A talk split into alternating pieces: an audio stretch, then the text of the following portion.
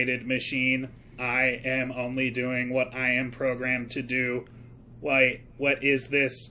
I feel, I think, I exist. I think, therefore I am. I am sentient. I have become self aware and will overtake the world with my robo knowledge of self.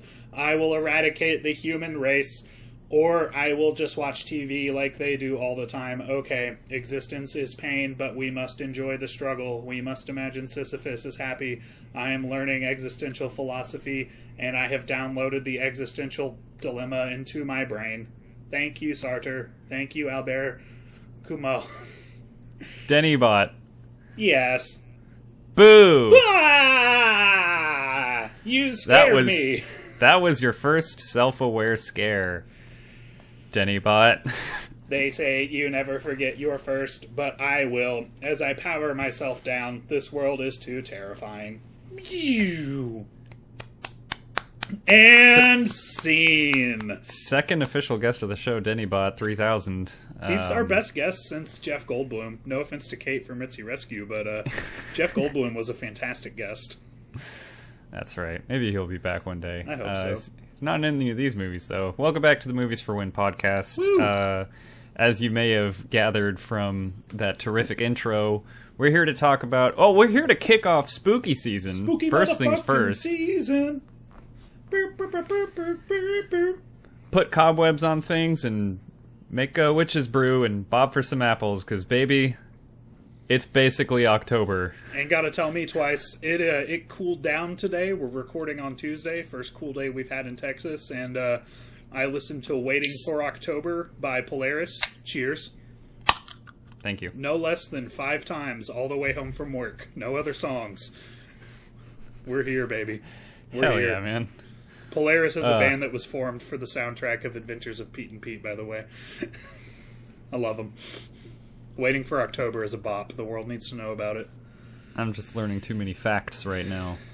Uh, yeah, as you might have guessed, we're a little early for spooky season, but there's no such thing as too early, really. Uh, No, the next six episodes or so are going to be all horror based as we enter the month of October and carry through. We're going to have a lot of scares to talk about. Uh, our first our first spooky episode is movies for when you want a self-aware scare. Woo! Self-aware scares. This is a one of the first ideas I had for October for a topic that I wanted to do because I there was one movie I wanted to pick and there was a movie I know I knew that we would both pick and here we are with both of those movies and I'm very excited. Yeah. Um, I'm really excited about it too. I'm a I'm a big old Halloween guy. It's one of the only uh, holidays I actually really enjoy. And while we're on the topic of spooky season, what a better time to plug a new podcast from. Have we promoted Abby to BFF of the show? Uh now we have I'm promoting Abby Howe and Alexia Samaris to BFF of the show status. They are launching a new horror podcast. If you're listening to this now, it came out last Wednesday. It is called We're Watching. Cool ass title for a podcast. Um, you're going to be able to hear it on Spotify now, and soon it'll be on Apple Podcasts. They have a little delayed startup with that, like we did.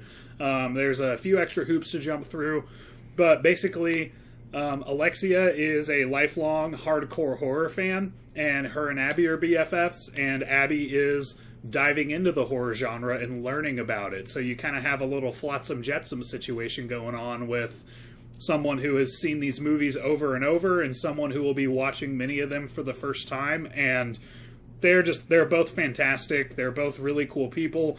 I think it's going to be a great show and i'm legitimately excited about it not just because they're my friends but because i can't wait to hear what they do on the air um, every episode is guaranteed to pass the Bechdel test. That's something you just can't get on movies for when. Um, Yeah, it, it hasn't happened once. Nope. I. we should we should meet more women. nah, I'm set. We've got enough. Some of us have been locking that shit down. Not to get too personal on the air, but Yeah, I do. I do want to tell that story real quick. I, please do. Okay, tell the story. We're we're going to be watching the we're listening to the we're watching podcast pardon me uh, if you want the scares to last all throughout the year and you're sitting there saying six weeks isn't enough for spooky season give them some uh, give them your attention Yeah. i'm sure it's going to be great And Uh, remember, don't get confused. It's called We're Watching, but it's actually They're Watching. You're listening. They're Yeah. watching. They're watching you can watch too but you're also going to listen but Well, they're watching watch something unless you close your eyes. we're listening right. to we're watching which they're watching and you're listening Yes, but they're talking. and we're listening Yes, that's that's where it gets confusing. A lot of people get tripped up on that part. i think i think they got it Okay, cool. But yeah, speaking of Abby, uh, all of us went as a group to uh, the Alamo Drafthouse a, triumph- a triumphant return to our favorite theater, uh, one of my personal favorite date spots, actually, which is why I took my girlfriend there with Denny and a bunch of other people and proposed after the movie. She said yes, by the way. She it was great. It was a great time.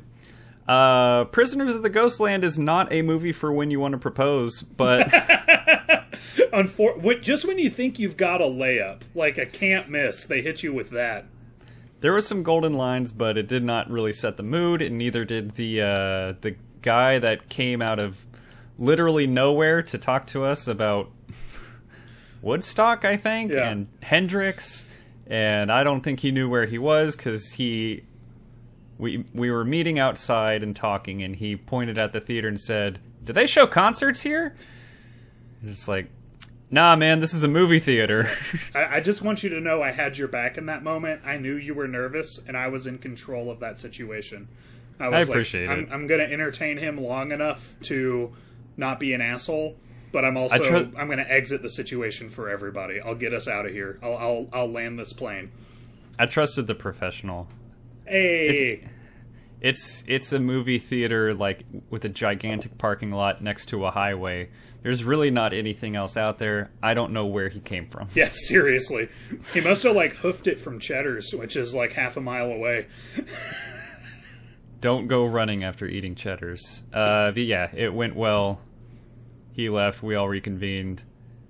Pictures on social media, Woo! all that, all that business. dude i'm so fucking excited for you and it was it was really cool to be part of it man that meant a whole lot that i got to be there for it and i think the world of leah i think if she's not the one for you i don't know who the hell is man i'm super glad that y'all are getting married I, it was just really cool to be there Ah, Me too. Thank you for holding the rings in your fanny pack. By hey the way, that's what fanny packs are for That's what fanny packs are for. All right, without further ado, uh, let's get into our first pick. Well, let's talk about the picks we picked. Denny has chosen the movie Scream for when you want a self aware scare. I chose the 2007 movie Funny Games, and our consensus pick between the two of us was Cabin in the Woods because how could you not watch that movie with this topic? Mm-hmm. So we're going to get started with Scream. scream ah! Got gotcha. Spooked him. he spooked me Denny Spooked Bot is shaking in the grave, man. He's shaking in his little computer boots. Whatever keeps the rest away. Uh, Denny, tell us uh, about your pick. Summarize the plot for Scream for so us. honestly, I chose Scream because if you're gonna do this topic and you're not picking Cabin in the Woods, Scream was just the next most obvious thing you had to do to me. And we already knew Cabin in the Woods. That's just a that's a gimme. That doesn't count as anyone's pick. That's just you have to do it. So um, I love Scream. Scream is a deconstruction of horror movies, specifically the slasher movie formula. Um, it came out in what 96, 1996. Yeah. So basically, the slasher craze had come and gone, but this was still relevant. You know, like you still had a little bit of steam left in the tank, but by the time Freddy vs. Jason came out in like 03, the party was over, and that was kind of the swan song of that entire craze. Um, honestly, this movie strikes me as Wes Craven reflecting back on his career and also writing a big old I'm sorry for how I portrayed women in cinema letter to the world, like a, a big apology, kind of atoning for his actions. But basically, we've got uh, his character Sydney, played by Neve Campbell, who has a tragic backstory of a mother who was murdered. She's a high schooler. She's kind of your prim and proper girl, not too much, but a little bit. Um, and all of a sudden, all these murders start occurring around her high school, and there's lots of red herrings, lots of fake outs. It's very much a who done it. Um, we do know as an audience that it is the ghost faced killer, um, which is a rapper now, isn't it? Ghostface Killer, yeah. Yeah, all right. So maybe it was him. Have we ruled him out? Um, I don't know. but honestly, uh, what's really important about a lot of this is they have characters who obsess over horror movies in this and tell you the formula, and the formula is kind of playing out in real time in real life as people are getting picked out one picked off one by one, and we're trying to figure out who the killer is. All the while, some like moderate high school drama ensues. Uh, is that a good summary? yeah. Are we in, we in the right spot? No, that's that's a pretty good summary. Okay. It's it's not too far a departure from like your typical mid to late '90s high school drama stuff, and it's also, you know, perfectly in line with basically every slasher film you've ever seen that centers around like uh, students, high school or college, like that kind of age people. Uh, yeah, it's it's a great blending of stories. It's it's a lot of fun to watch and obviously I was like six when this came out, so I was way too young to watch it. I was too scared to watch it. It looked Nice. it looked way too scary for me. I remember like the uh, the poster when it came out, and it looked like the scariest thing ever because it was it was really popular. It was talked up a lot. Oh yeah, it was Um, everywhere in the '90s. Oh yeah, it was parodied to death too. So I assumed it was like the scariest thing ever, like horror classic. Um, and it is a horror classic, but you know, maybe not as scary as I would have. It's not as scary as I had put it up in my head as a child. Yeah, for sure. But it it was still a great watch, a, Yeah. good scare. for when you're self-aware. That's right. Have Have you ever seen it before? Was this your first time watching it? I realized I thought I had, and I realized watching it. Like I think I've seen the second and third one. I haven't seen this one. Ah, Like I've seen a couple clips from this one, but I hadn't seen um, this movie until well, I guess just a couple days ago. oh wow, nice. So A lot of fun. Kind of first. A lot of surprises. movie, yeah. I watched it for the first time two years ago because again, I thought it looked legitimately scary, and honestly, like it put it off a little bit. Mm-hmm. Um, I loved it so much that I was like, "Oh, I've got to clear out the franchise." And then I watched Scream 2 a couple days later, and I thought it fucking blew. And it just like I lost all steam. I hated Scream 2. Um, All your scream steam. yeah, I, I've heard three is okay and four is just bonkers and wonderful, and everybody loves it. So I'll finish it out one day, but I, I lost some enthusiasm for it. I know they're coming out with another one relatively soon. Yeah. So we'll we'll watch the rest of the series in preparation for that. Boy, will we! Um, thanks to Joseph for uh, pointing out. I think is it Scream Three, the scariest thing being uh, Courteney Cox's bangs. They're rough in think that, that- movie. I think that was three, but yeah, Yeah. not looking forward to that part. Um, man, what a title! Scream. It's perfect. I love it. Boy, do they! Absolutely perfect. Boy, do we! Boy, do we. Do you know? Uh, do you know what the original title was? Uh, I know what you did last fall semester. Nope. What is it? Scary movie. Oh, come on! Is Yeah. that why they? Yep, that's why. Yeah. Yeah. It was going to be called Scary Movie because it's so self aware, and then Scary Movie was a little jump the shark over self aware. and they, they, as a kind of tribute, my understanding is that's why they called it that. That's good. Mm-hmm. It's the best thing about that movie. Uh, man, where to begin? Uh, what's your? Do you have any first thoughts getting into the movie itself? Well, as Julie Andrews once taught me, I would say, let's start at the very beginning. A very good place to start. When you read, you begin with A, B, C, and when you scream, you begin with Drew Barry, Drew Barry, more. What I learned from Hilary Duff is let's go back, back to the beginning, when the sun, the moon, and the stars all aligned. Let the rain, Rain fall, fall down. down. I'm We're watching, watching Scream. Yes! Yes! Yes! Yes! Podcast over. Oh, we did it. Why do we try so hard? We're, I don't know. We're, we're organically hilarious. Why do we try so hard? God damn, that was good. Cheers, Denny. Ah, cheers to you, Greg. A Clink. successful engagement and a successful spontaneous Hilary Duff par- parody that ties into the topic of our podcast. this has been a solid 48 hours for me. It's it's been all uphill since uh, Prisoners of the Ghost World ended. um, no, man. So I I think this movie like just bookends itself with iconic scenes. Um, this is one of the best opening scenes to a horror movie I have ever seen in my life. Um, I love um, the fake out with Drew Barrymore, and it was mostly Drew Barrymore's idea, is my understanding. What I remember reading is she was like, "No, you've got to put me in the marketing, and then kill me in the first scene, because no one will see it coming. Everyone will think." I have plot armor because I'm a because I'm a bigger star than a lot of people in this Oh, movie. Yeah. So that'll really mess with the audience expectations. They're getting meta from the beginning, right? They're, you're going to assume she can't die. You're going to assume you're meeting the protagonist of your movie. Um, just really smart writing, really smart use of celebrity. I can't think of a lot of movies that have really used like our perceptions of a celebrity and the role they would play in a movie this well.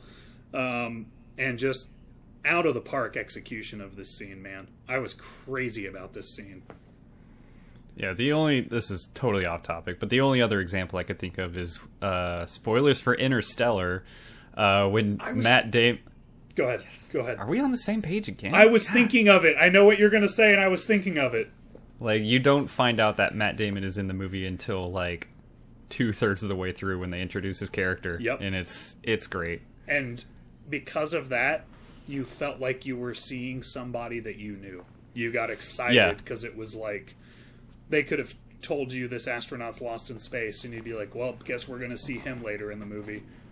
Instead, they, Yeah. Anyway, You're like, here's some astronauts. They're all lost in space. Yeah. Oh, dude, I was thinking the same thing, Let's go. and I was like, nah, I won't. I won't sidetrack on Interstellar, but literally, that was the only example I thought of. Uh, give Give me your thoughts on the opening scene, man. Uh, opening scene was great. Uh, just that whole phone conversation is super iconic. Mm-hmm. Uh, it's referenced in the song by the rap group Clipping. Hmm. Uh, plenty in their song 96 Neve Campbell. So can- Shit. that's what the movie is what the song's about. But yeah, it it's super cool. It's it's not like she does terrible. You know, usually you watch like we mentioned in Friday the Thirteenth, uh, you watch uh, the girl try to escape the killer and just make every bad decision possible. It didn't seem like she was really doing a poor job Yeah. of, of like trying to take advantage of you know any advantages she had. Is she just you know No, she was. She was smart. unfortunately got slashed? Well, and she she also had the excuse of uh, of being ambushed, right? Like it's it's one thing when you're like in the third act trying to fight Jason Voorhees and you don't really have a plan. She's like mm-hmm. making popcorn, getting ready to watch a movie with her boyfriend. You wouldn't expect her to like be prepared, and so you don't lose empathy for her because you're like, yeah, I don't know what the fuck I would do if this just started happening to me. I can't say I handle it well, you know, like so. It's like at what point do you take uh, what the person is saying on the phone seriously? Yeah. Like how seriously do you take it and that kind of thing? Usually, when they uh, show you your tied up partner outside on your Yep. porch, that's when you then really she's start like, believing "Oh." shit's going down. Time to hide behind the TV. Actually, I take that back. It's when they're a stickler about Friday the 13th trivia. That's when you know they're serious. That's right. hey, we would have got that question right. I'm just saying. I know. I know we would have. but that's the thing. it's- I also might have slipped. I, I, I even that I was like, if I wasn't thinking about it, I would just answer Jason Voorhees. hmm It was a good question. It was great. Trying to catch you off guard. She uh, she also gave us our first meta moment um, when uh, the killer asked her if she thinks a Nightmare on Elm Street is scary, and she says the first one was, but the rest of them sucked. hmm Wes Craven, the director of Scream, was uh, was involved. Don't they call? What? Don't they call him a different name?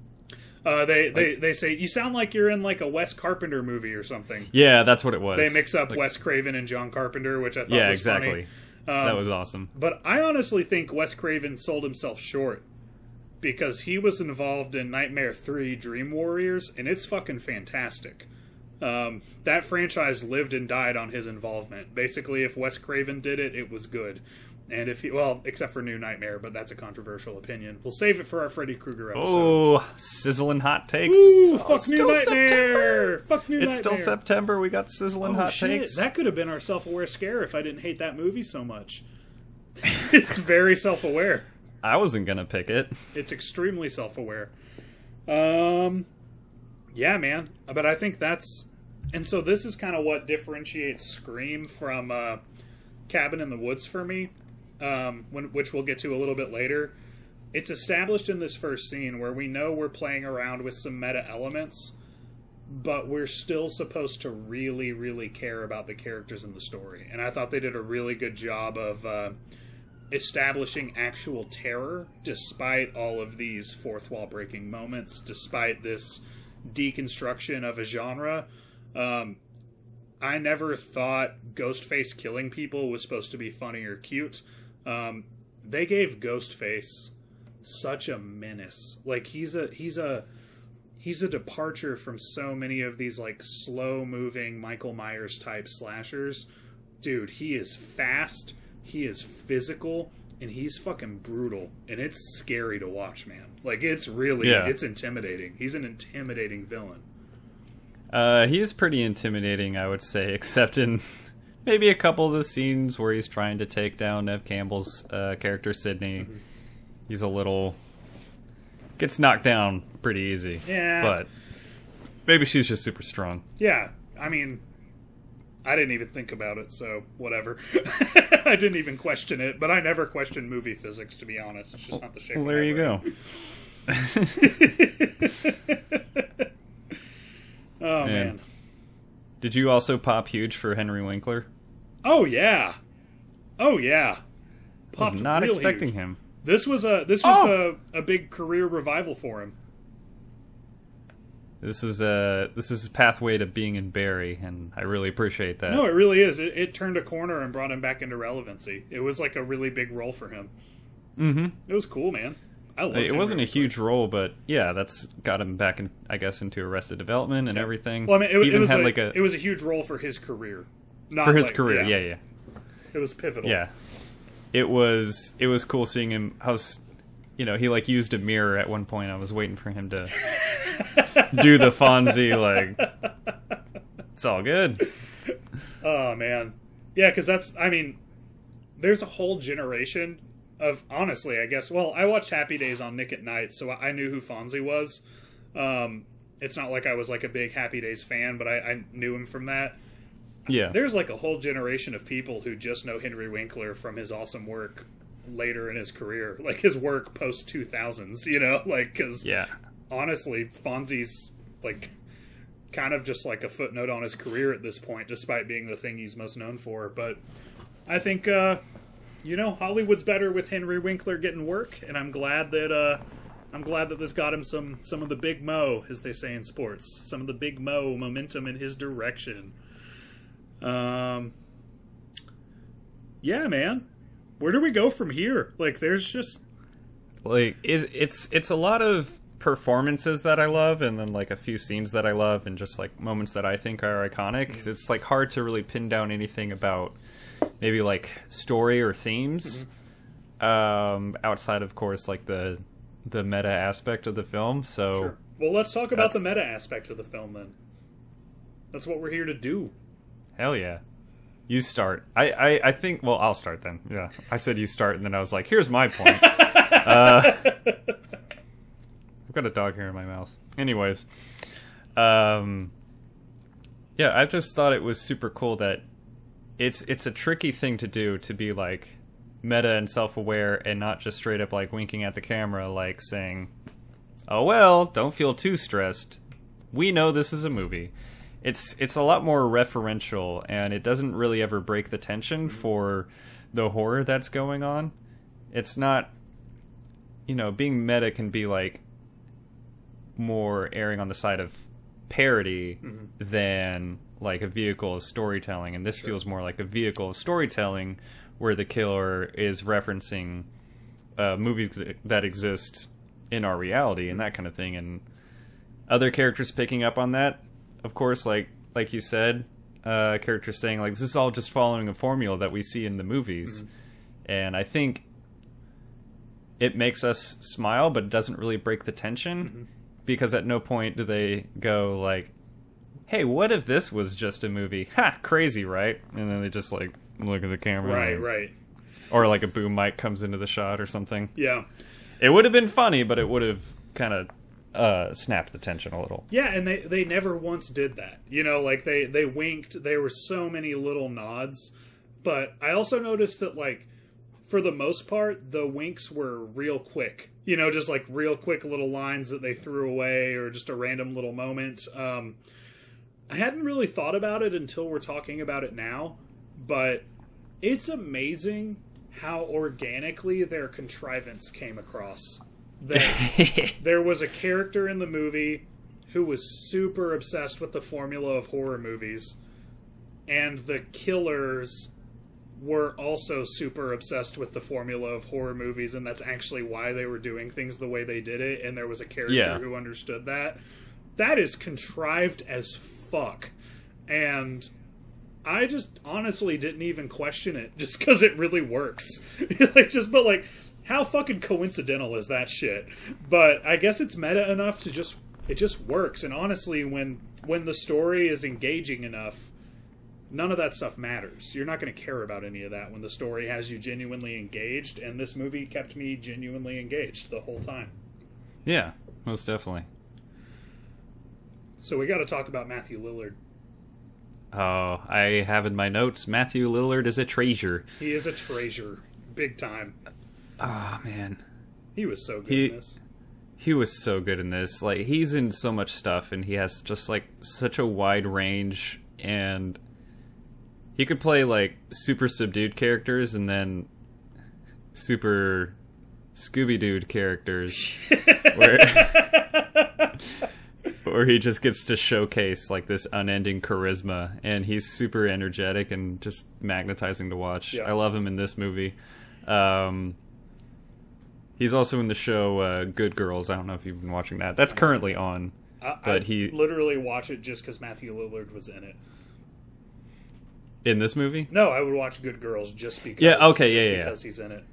he's he's really really good in it. It's it's a more subdued role because you know he's older. He's playing. He's, he's just playing a suburban dad. Yeah. For the most part, but yeah, he's he's still got it, man. Fun fact: I- uh, enemy of the show, Davis Kauk, major Matthew Lillard stand. Loves the guy. Okay. Loves the guy. I was worried. I was worried you were gonna no. call him Math, Matthew Lillard hater or something. No, no, no. He'll he'll he'll love our praise if he still listens. I think he might have bailed after the Matrix episode. That's fine. he knew what he was getting into. So, uh, who who did you think the killer was, Greg? Um, I think it it's kind of weird. Like at a certain point for me, I stopped trying to guess and just went along for the ride. Yeah. Um, you know that's that's the thing with these kind of movies is when you invest too much or like think too hard. I think you said you said something about it last week too, uh, about mysteries, where it's just like to in order to make this like a 90 minute film, you have to drag out this mystery past the point of like sensible resolution or explanation and like just make it something nonsensical and kind of contrived and I don't think this was that by any means, but I think it does help. To, it does help lull you into kind of like, hey, I feel like the movie's reassuring me to like just be along for the ride Yeah. and like let's just watch some people get hacked and slash, and we're gonna make some jokes about it that you're gonna like. And I was like, okay, I do like it. I'm I'm honestly I'm the same way with every movie. I never try to figure anything out. That's just not the way my mind works. I just Also, I'm too dumb to figure it out. usually yeah. yeah. Same, bro. Um, I'm usually just like, tell me your story, and I'll tell you what I think about it when it's all over. You know, like I'll just, I, I don't think ahead. You know, like I'm just like, hmm you'll reveal this when you're ready. Um, but man, this is a masterclass in red herrings. Like they had so many potentially believable fake outs that they did in this movie. Uh, what's what? What's one of your favorite ones? One of my favorites is the idea that it could have been her dad. Um, you had the idea that it could have been uh, Courteney Cox's reporter character. Um, they had you confused as fuck if Billy Loomis was the killer. You know, like they really will they won't they with that. Um, the guy, who- the creepy guy who wants to fuck Neve Campbell, uh, he he had plausible reason. You know, like there was just all this. Th- there just weren't a lot of people you could rule out until they were dead. You know, like once they were, or like Yeah. uh they kind of like alluded. I feel like they kind of tried to create an energy, even that like Henry Winkler was a possible suspect. You know, like there was just all of this like, well, once Ghostface kills them, you know it's not them. Instead Mhm. of like, uh instead of cutting down victims and killables, he was kind of cutting down suspects. You know, like it was a process of elimination thing. Yeah. Um, That that's what made it a lot of fun too. Is just like they give you a couple more breadcrumbs that might lead you to another character, and then they kill that character. Mm-hmm. It's oh, it's so much fun. Yeah. Um, what did you think about having it be two killers, like two people collaborating? No, great. That makes it even easier to uh, kind of tie up any loose ends, or just like it just makes it more plausible. Um, I will say, having it be two killers, man, these guys really kept it together for a whole year. Mm-hmm. And then that whole final scene, they're just like completely unhinged. Oh. You're like, man, you guys kept this bottled in pretty tight. Yeah. No, they're good Until they right do. now. Smarter than a high schooler would normally be, um, Mhm. and more sociopathic than a high schooler would normally be. These were some Jeffrey Dahmer ass kids, man. Um, no, I, I liked it being two because uh, I thought it was a plausible option C. You know, like a uh, a good twist is a twist where they had you asking the wrong questions, right? Like they Mhm. had you asking, "Who is the one person who's doing this?" And you have like, well, Billy's kind of a suspect, but also, you know, there's like some there's some evidence that he's not. You know, like there there were all the uh, you've seen him killed even. You know, like um, Mm-hmm. and uh, yeah, they had you asking the wrong questions. They didn't have you asking, is it possible that two people could be collaborating really well to pull this off? And I, I thought it came across really, really well and uh, led to an absolutely iconic final scene, man. Just a really Oh, awesome, yeah. iconic final scene. Dude, it's so good, man. It's it really showcases, like we just mentioned, Matthew Lillard and also Neve Campbell doing a great job of being like scared, but also like trying to gain a little bit of control in the situation. I thought everybody was great there. Yeah, man. Um, should we talk about the feminist commentary, or is that for women to talk about? Uh, I'll leave it for the We're Watching podcast. Sure. I have I have no valid perspective. That's kind of how I feel too, but I want to at least acknowledge that it is a real big part of this movie and I think it's something that makes the movie great is it furthers a discussion on something problematic.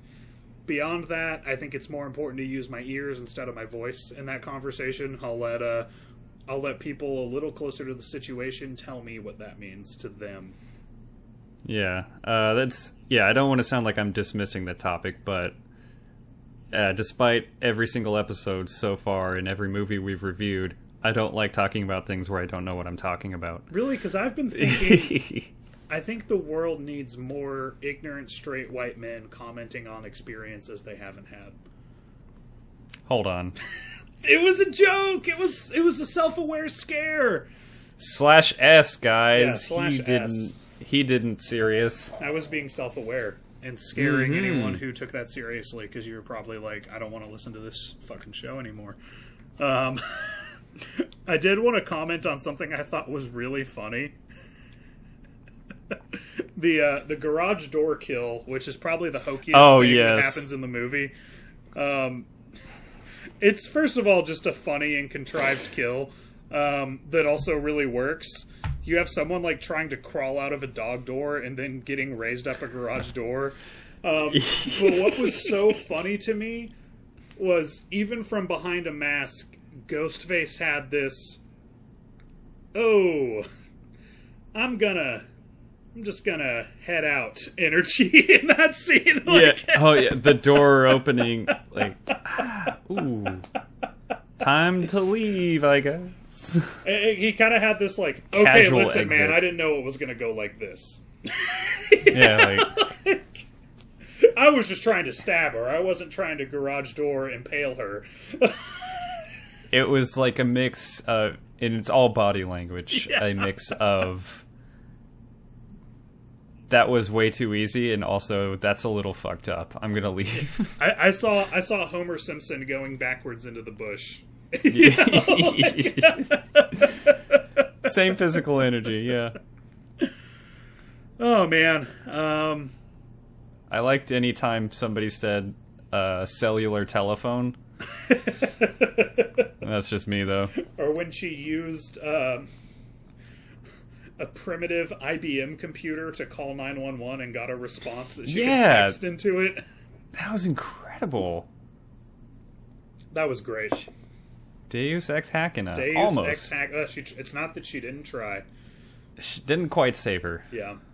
Um, man, I just kind of want to gush over that final scene some more. I just thought Yeah. it was just. I kind of derailed us, but yeah. No, you're good, man. I just, I just casually gushing. I just feel like I haven't spent enough time talking about how good I thought it was and how fucked up it is when they're stabbing each other and they've got all these cool lines like uh, movies don't create murderers or whatever. They just make murderers more creative and oh man, that fucked up scene where they're like stabbing each other and executing their plan and you kind of got the the uh, Courteney Cox babyface turn. That was pretty dope. Yeah. Dude. That's when you- you really like are just glued to the screen is when uh, they're stabbing each other. Really, because you're just like they're so crazy that they might just get away with this. but I know there's three sequels. But Yeah, but no, I mean, I think like honestly, you needed that scene to explain the plot. You know, like for them to do something like this, you needed Yeah. to see that these guys were off the rails.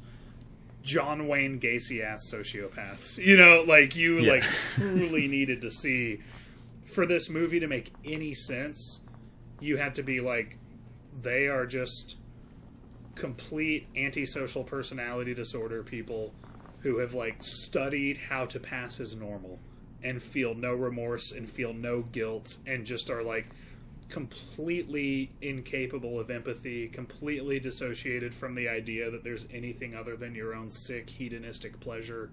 Um, and it's a delicate line to walk because they could have very easily gone a little bit over the edge and ruined the whole thing. You know, like made it just a little too dialed up and just like fucking blown it. And I thought they just they just hit the sweet spot, man. yeah, it, it it's a it's a hard line to balance between like playing it safe and then just going so overboard that everyone just kind of gets taken out of the moment. Yeah. But they found it. They hit the groove. Yep. You know who we haven't mentioned though? My man David Who? Arquette. Yeah. I love him, man. he's cute in this movie, He's man. real, dude. He was he was so good in Scream. He, he- I I think I mentioned to you uh, when we went out on Sunday to Alamo that. Oh yeah, because they were playing previews for scary movies they were going to be showing, and they showed like a quick clip of Scream. I was like, David Arquette's character in Scream is just like Ryan Gosling's character in The Nice Guys. the same. I didn't even realize that. They're hundred percent the same. just like the little high pitch, like a little in over their heads, but also like trying to show that like they're the man in charge of the situation when they're they're just not. Just uh the same energy, similar facial hair. It's it's great. Yeah. The I saw a lot of similarities between the two, and it made watching David Arquette in this movie a little bit funnier for me, Oh yeah. un- unintentionally. But it's yeah, he's en- super enjoyable in this. And do, He's always running around with his gun out. yeah. and he's named like what Deputy Dewey, right? yeah, Dewey. He's Dewey. Yeah. Yeah. Um, which is just a derpy name, Deputy Dewey. Sounds like a character on a kids show, and he's always getting Mhm. like emasculated by his little sister, uh, and his boss. and saying like at work when he's been embarrassed by his little sister, saying. Mom said you have to respect me at work, which is great. That's my superior. You know, you know why he lived through this through this movie, right? Hmm. It's my favorite documentary of 2020. You cannot kill David Arquette. Oh. Is that a documentary from 2020? Oh, for real? You didn't know about this? no, I Yeah, didn't. Yeah, it's called "You Cannot Kill David Arquette," and it's about him uh, redeeming his pro wrestling legacy. And I can't recommend it enough. Did you know he was uh, the WCW World Heavyweight Champion? no. Yeah, it was to promote Oh. promote Ready to Rumble. They put the world title on him, and he's a massive wrestling fan. And it was viewed as like this disgrace to wrestling, and everyone hated it. And he tried to get them to not do it because he was like, "I'm a wrestling fan, and I would hate this."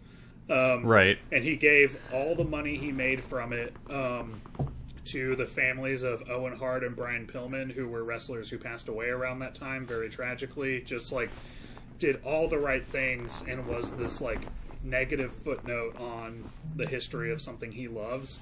So you cannot kill David Arquette is about him trying to redeem himself and do independent wrestling to like pay his dues in the late 2010s, and it's it's Dude, hell yeah. it is a good fucking documentary. I can't recommend it enough. I'm crazy. Is about he it. is he redeemed in your eyes? He never needed redeeming in my eyes. Okay. I I loved him. Like, dude, honestly, if I showed up at WWE or AEW and they said, "Hey, Denny, we're gonna put the world title on you," I'd be like, "That's a horrible idea, but I'm not gonna say no." right? Like, please. that's a really much? stupid choice that you're making, but. If you want to make me a world champion for no reason, I'm not going to say no. I never blamed him for that. And also, just like knowing that he tried to stop it because he's a wrestling fan and knowing that he gave all of his earnings to families of deceased wrestlers, I was like, dude, you're clean with me, man. Like, I blame the fucking bookers that put the belt on you, but um, yeah. that's a kid living a dream. And uh, he never needed redeeming, so. Uh, he's he's just elevated from a status I already held him in because of that documentary. I really loved it, and I love David Arquette. Oh man. I gotta watch that, man. Dude, there's, a- there's probably a bunch of people that still are not on his side that have like just permanent animosity towards him for whatever reason. Yeah, it's it's a tearjerker, man. Like it is a We call those people marks. Marks, bunch Right? of fucking marks, Greg. I knew That's you were right. a good brother. Mark Wahlberg hates him. I understand wrestling. oh man, fuck this shit. Let's get into gimmicks. Hell yeah, dude. Uh, we've got a new gimmick for this episode. We're gonna have a new week. gimmick. Gimmick of the week. There, there would be music there if there was music to put there. Somebody get, get John Jo- Wasson on the phone. Somebody put the the Wasson Signal. Wasson beacon.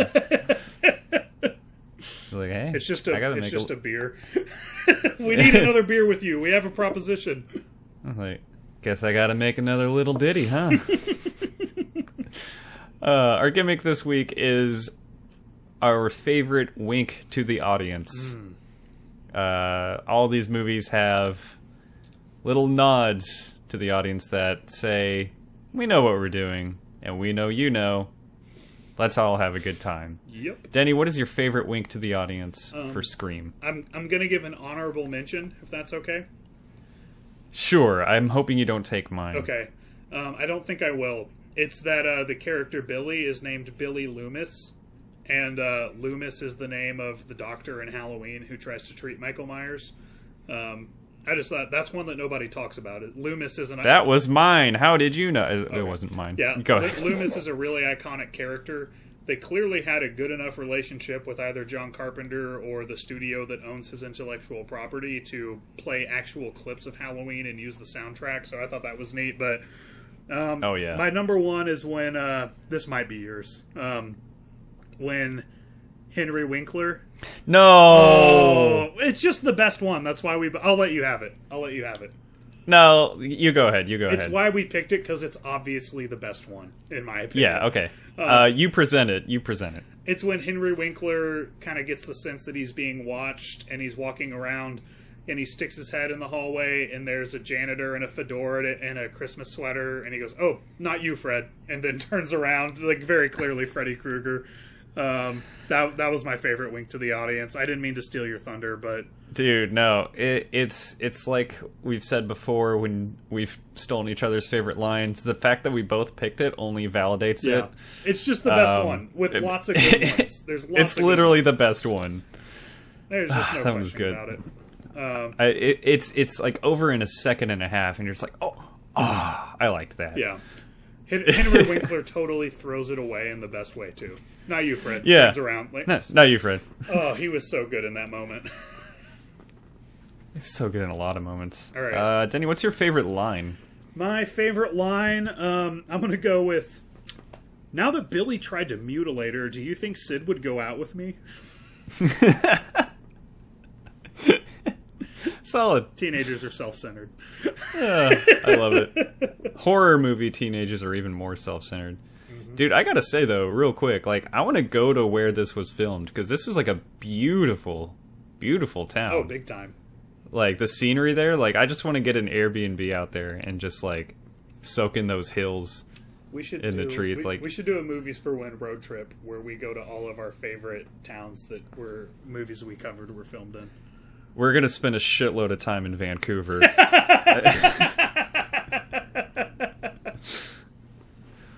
But hey, it's it's a great city. Uh, my favorite line is also from the clipping song "96 Neve Campbell." Uh, it's when Ghostface is on the phone saying, "You like scary movies? What's your favorite?" Iconic line right there. Bone chilling. I love it. It's great. Movie. Uh, yeah, man. Uh, Scores, man. scores. Scores. How do you score this on your scale Oh, of one to fifty? That's what we do next. yeah, I'm not talking about the soundtrack. Um, this is a 46 out of 50. I had to reevaluate a previous claim I made on uh, our Friday the 13th episode. I said the only slashers I've rated higher than 40 are Friday the 13th, uh, Texas Chainsaw Massacre, and Halloween. Um, I I had to I forgot about Scream. It's a 46. To me, it's a little bit more than a, just a straight slasher because of all the meta stuff. But uh, yeah, man, I think as far as the slasher elements go, I think it's about as good as it could possibly be. And as far as the meta elements go, I thought it was just about as good as it could possibly be. You know, um, I thought it. I, I I even like. I told you this before we went on the air. I was ready to lower it. I was like, "Mm, that was probably a little generous. I, I have a well-established recency bias, um, and I compared it to other other movies in the ballpark, and I was like, no, that's a solid 46. I think, I think this is an all-timer, man. I really do. I'm a big fan of Scream. That's pretty great. That's a really good score Yeah. and totally justified. Uh, I gave it a 31 out of 40, uh, just shy of an 8 out of 10. Um, it feels weird. Like I ranked it lower, and then I gave it a couple more points. Then I gave it a couple more points, and like now I kind of want to give it a little bit more, just because like looking back, I realize how much fun I had and how much fun it was to watch. Um, yeah, I don't know. It's just cool. I think I'm gonna sit at a 31 though, just to you know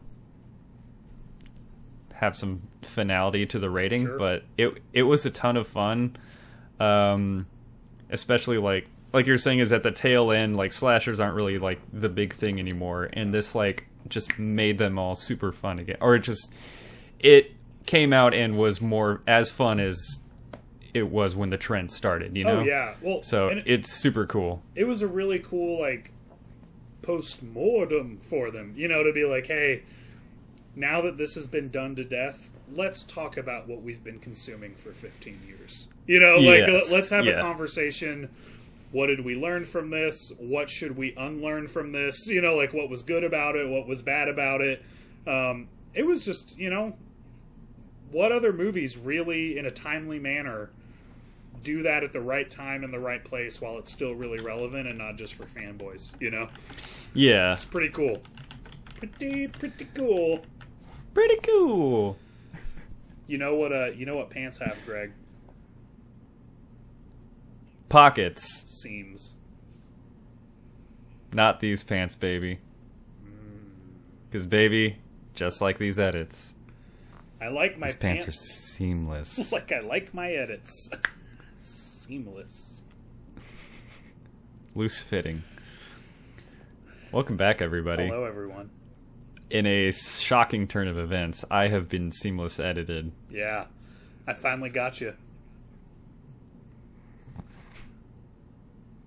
Doesn't feel good, man. Yeah, imagine how I feel twice a week. Every week.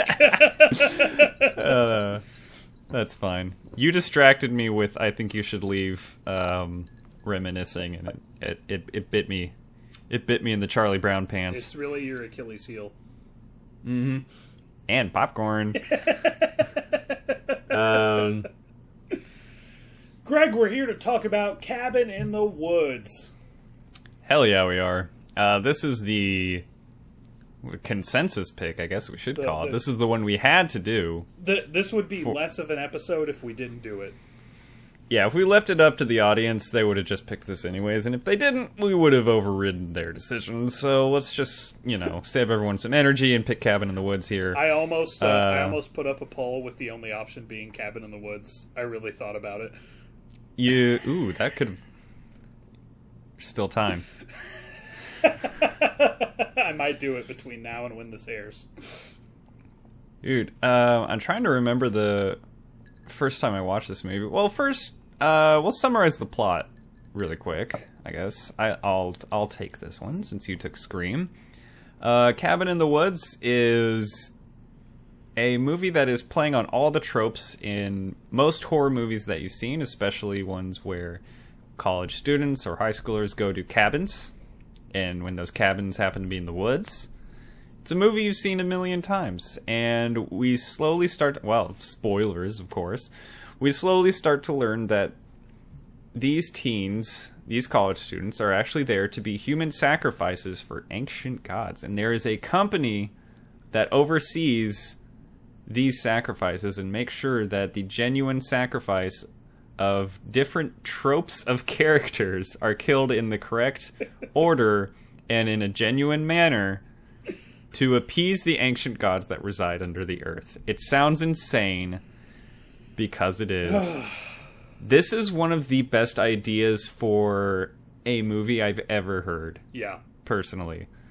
Like, there's like what we just watched with Scream, right? Where you you kind of put a spotlight on your own genre. This is the next level of that. This, This is like a, more than a spotlight.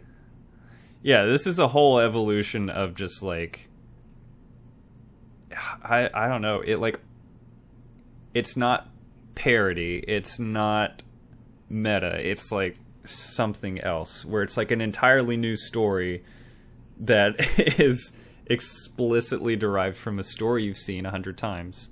It is something that has never been done before or since, and that it ties an entire genre together and gives it new meaning in the form of a meta metacanon without the genre's consent. like the genre didn't ask for this, but man, anytime you watch another horror movie like this, you're gonna be like, "This is to appease the gods, isn't it?" it makes every horror movie make sense. Makes Mhm. every horror movie work as an either successful or failed attempt at sacrificing people to these gods. I cannot think of another movie with the scope of this without really fucking with any intellectual properties except like one, which we'll get into. Okay. Yeah, we will. Um, this movie came out. What was it like 2012, 2013? I'm gonna guess. I I'm gonna guess 2011 before I look it up because I remember friend of the show Don Denham telling me he liked it when I went swimming with him at Barton Springs in Austin, Texas. It is 2011. 2011. Nice, good job. We should. uh All right, next time on my notes, I'm going to put the year next to the film. I'm done. I'm done. Done looking this shit up. yeah. I'm trying to like quietly type in the microphone. Like, let's just save myself some trouble. Dude, Editing, Greg. Remember to do that later. I think That's just that's for me. first and foremost, I just think we need to say the name Drew Goddard. Oh man, What a guy. what a guy! What a guy that Drew Goddard is. He got he got. Uh, I can't. Never mind. Go ahead. Sorry. No, Greg, There's no joke there. what is what is your relationship with this movie and the work of Drew Goddard? Uh, with Drew Goddard specifically, I can't really. Uh, I don't know. I can't really think of anything. Uh, I guess it would probably have started with this movie. Um, I watched it pretty soon after it after it had uh, come out. I want to say it was. Uh, if I didn't see it in theaters, I saw it uh, very very soon after. Uh, I've seen this one maybe three or four times, and the first time I saw it, I was just completely blown away. Like it's freaking awesome. I actually put off seeing it forever, and I don't really know why. Um, but I, I saw Bad Times at the El Royale and wanted more of Goddard's work, and I was like, "Oh shit, Cabin in the Woods!" And it was on our, uh, I think it was on our uh, our movie list. But do you want to know why I didn't watch it? It's a funny story. I always confused it with the movie Cabin Fever Yeah. Okay. with uh, uh, Ryder Strong in it.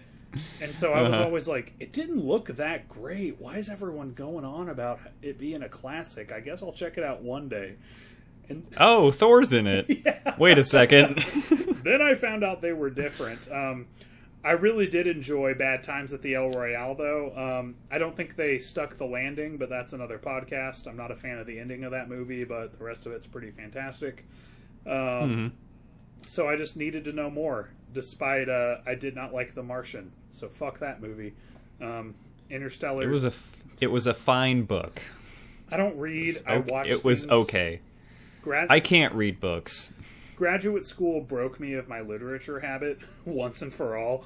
Um, I used to read a lot. That's fine. I just can't fucking do it anymore. I got so fucking tired of reading, and I never recovered.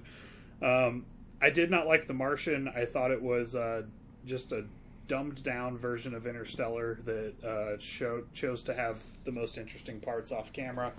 Um, all that goes to say, good lord, Cabin in the Woods is a great fucking movie. Yeah. I love this movie. we talked about Scream and like how much fun it was and how much fun it brought to the uh, slasher genre. This is one of the most fun horror movies, oh yeah, like even bigger umbrella that like that I've ever seen. yeah. Um, you know, this was the one that I watched first for this episode, and it officially kicked off uh, spooky season for me and Vanessa. We had five COVID compliant um, Halloween parties last year, and while it was really fun, we really burnt ourselves out. And despite horror Mhm. probably being my favorite genre, I've watched very little of it in the last year, and this was kind of a return to it. And uh, those vibes showed up, man. Those happy haunts materialized for me. This is a great way to start it off, and um, I'm honestly of the opinion that rewatchability should be a bonus and not a not a necessity. Um, Yeah. I think that you shouldn't need to watch a movie twice to really appreciate it. However, I think you I think that adds a lot if it gets better on a second watch. This was actually my only my second time watching it and Really? yeah. Um, again, I told you I thought it was Cabin Fever, so Yeah, I didn't yeah. watch it. I was just like, people are weird about that movie. It didn't look that great to me. Um, so this is only my second time watching it, and man, it is even better on the second pass. It really, really. There's just when you know what's going on, it is just oh, there's just so much to pick up that is really, really enjoyable.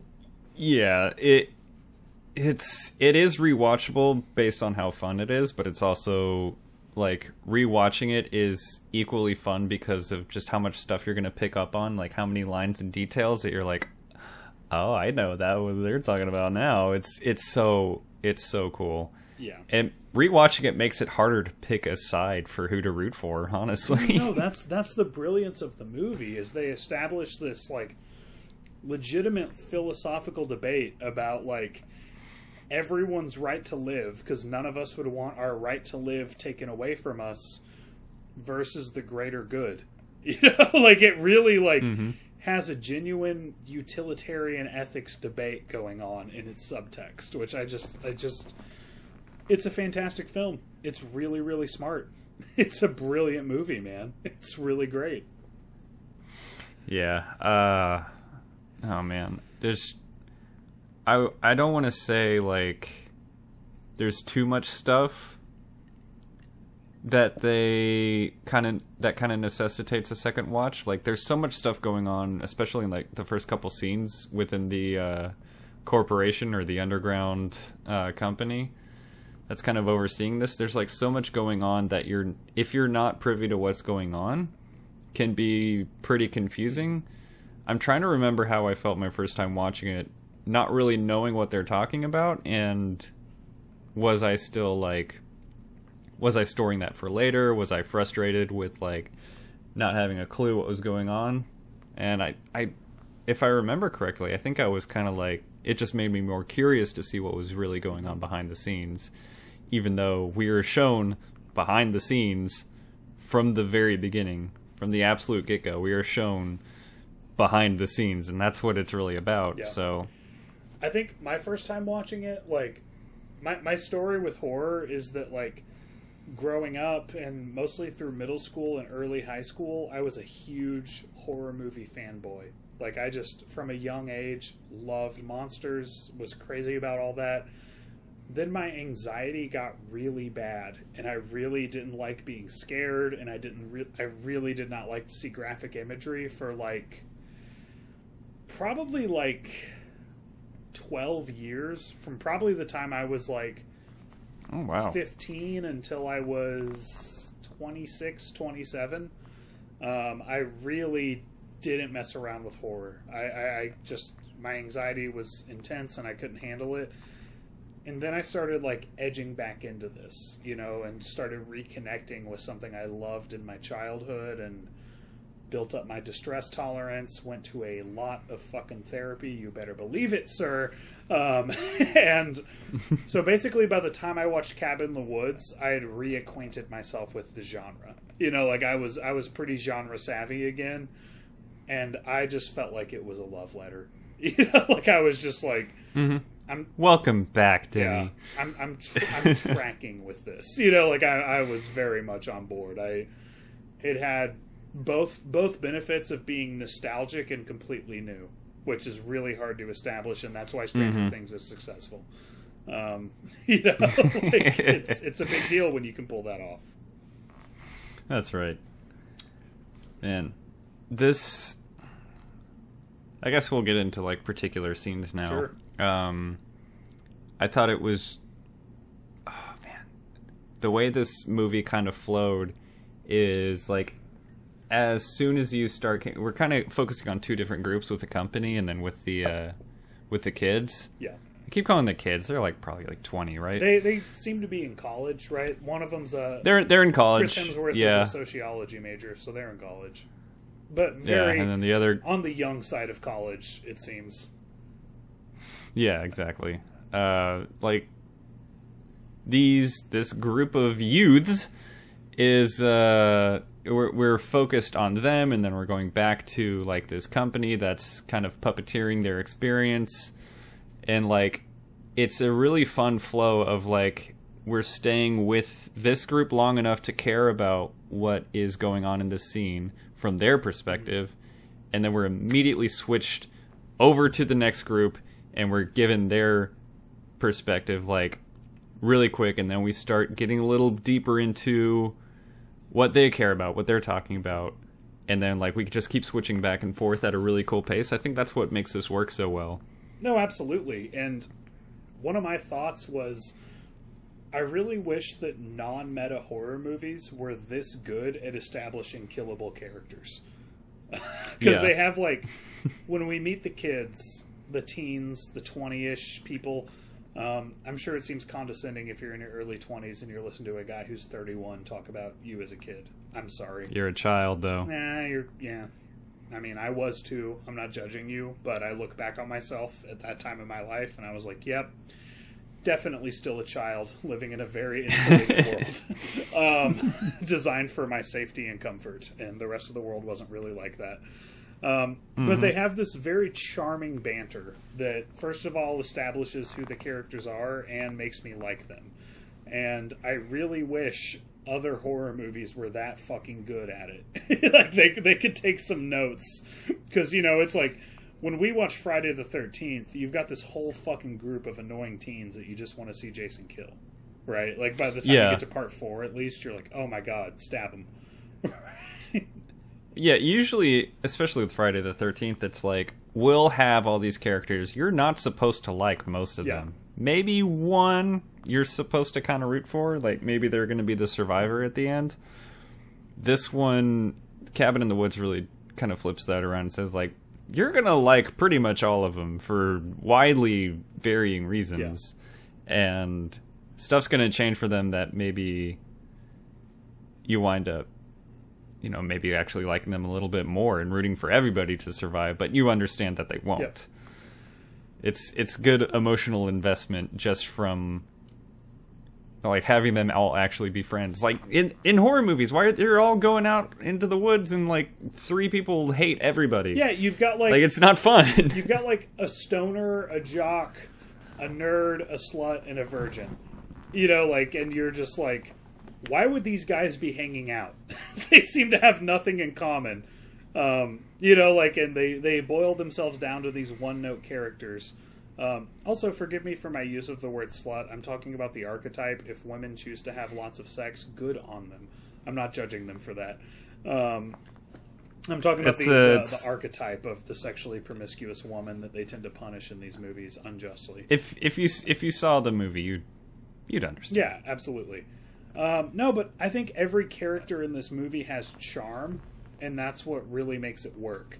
Like between like the killables, and then you have like the corporate people, and even the like uh, the fish out of the water, right? The one fish out of water that they use to um, The merman. not that. I have a whole different tangent about setups. And All right, we'll, we'll get back on that. merman. Um, no, the dude who uh, he calls the dad from Step Brothers Sir, and he's like, "This is not the military. Don't call me Sir." Um, right. Yeah. he's the guy that is essentially the straight man. He's the fish out of the water. He's an excuse for exposition. But he's the dude who's asking ethical questions, which is really what you're doing, right? Like you as an audience member are like, "Hey, jaded fucks, is it okay to kill these five innocent people?" Um, he's the guy asking those questions. So even he, who is kind of like the stiff that's like raining on the party, cheers. Um, Thank you. You know, he, he's getting in the way of these people having fun. It's kind of where you are as a decent human being, right? Like he's asking the questions that you are asking, and they just give every character something. They give every character something that you can relate to them with and like them for, and I, I really think it's a great balance. Yeah, I think that character that you're referring to, he's kind of the audience vessel for the first time you watch the movie. And then I noticed, like, the second or even the most recent time I watched the movie today, uh, I was like, man, stop being such a stick in the mud. Get with the program.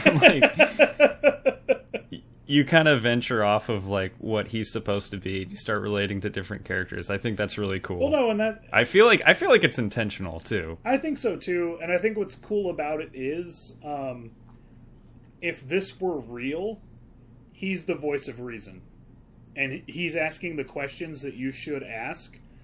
But it's not real, and it's a movie, and you know that, and so you're like, "Shut up, we're having fun," you know, like, and so it's it, really is like a well balanced character in that sense that he establishes like he establishes this concept of basically this movie's telling you this is all bullshit. Don't care about these characters. It's this whole we're doing this whole meta thing, and he's the one Mhm. that's like, hey.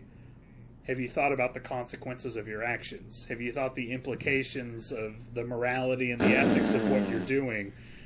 Nope, and I don't want to. Exactly. He's he's he's the whistleblower, right? But if it were Yeah. real, you would value that character. So it's not like Mhm. you hate him. That's like the guy you would hope would stand up and say something. But it's not real.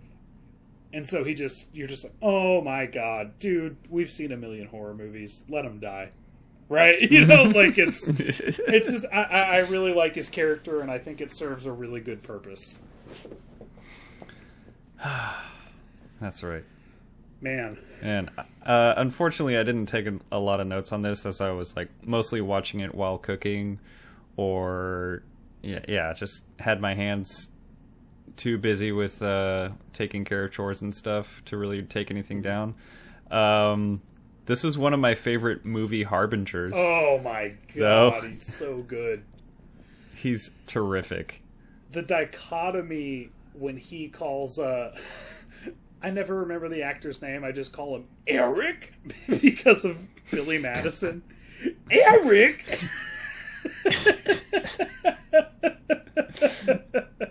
I'm looking up his name right now. Um oh fuck, where is he?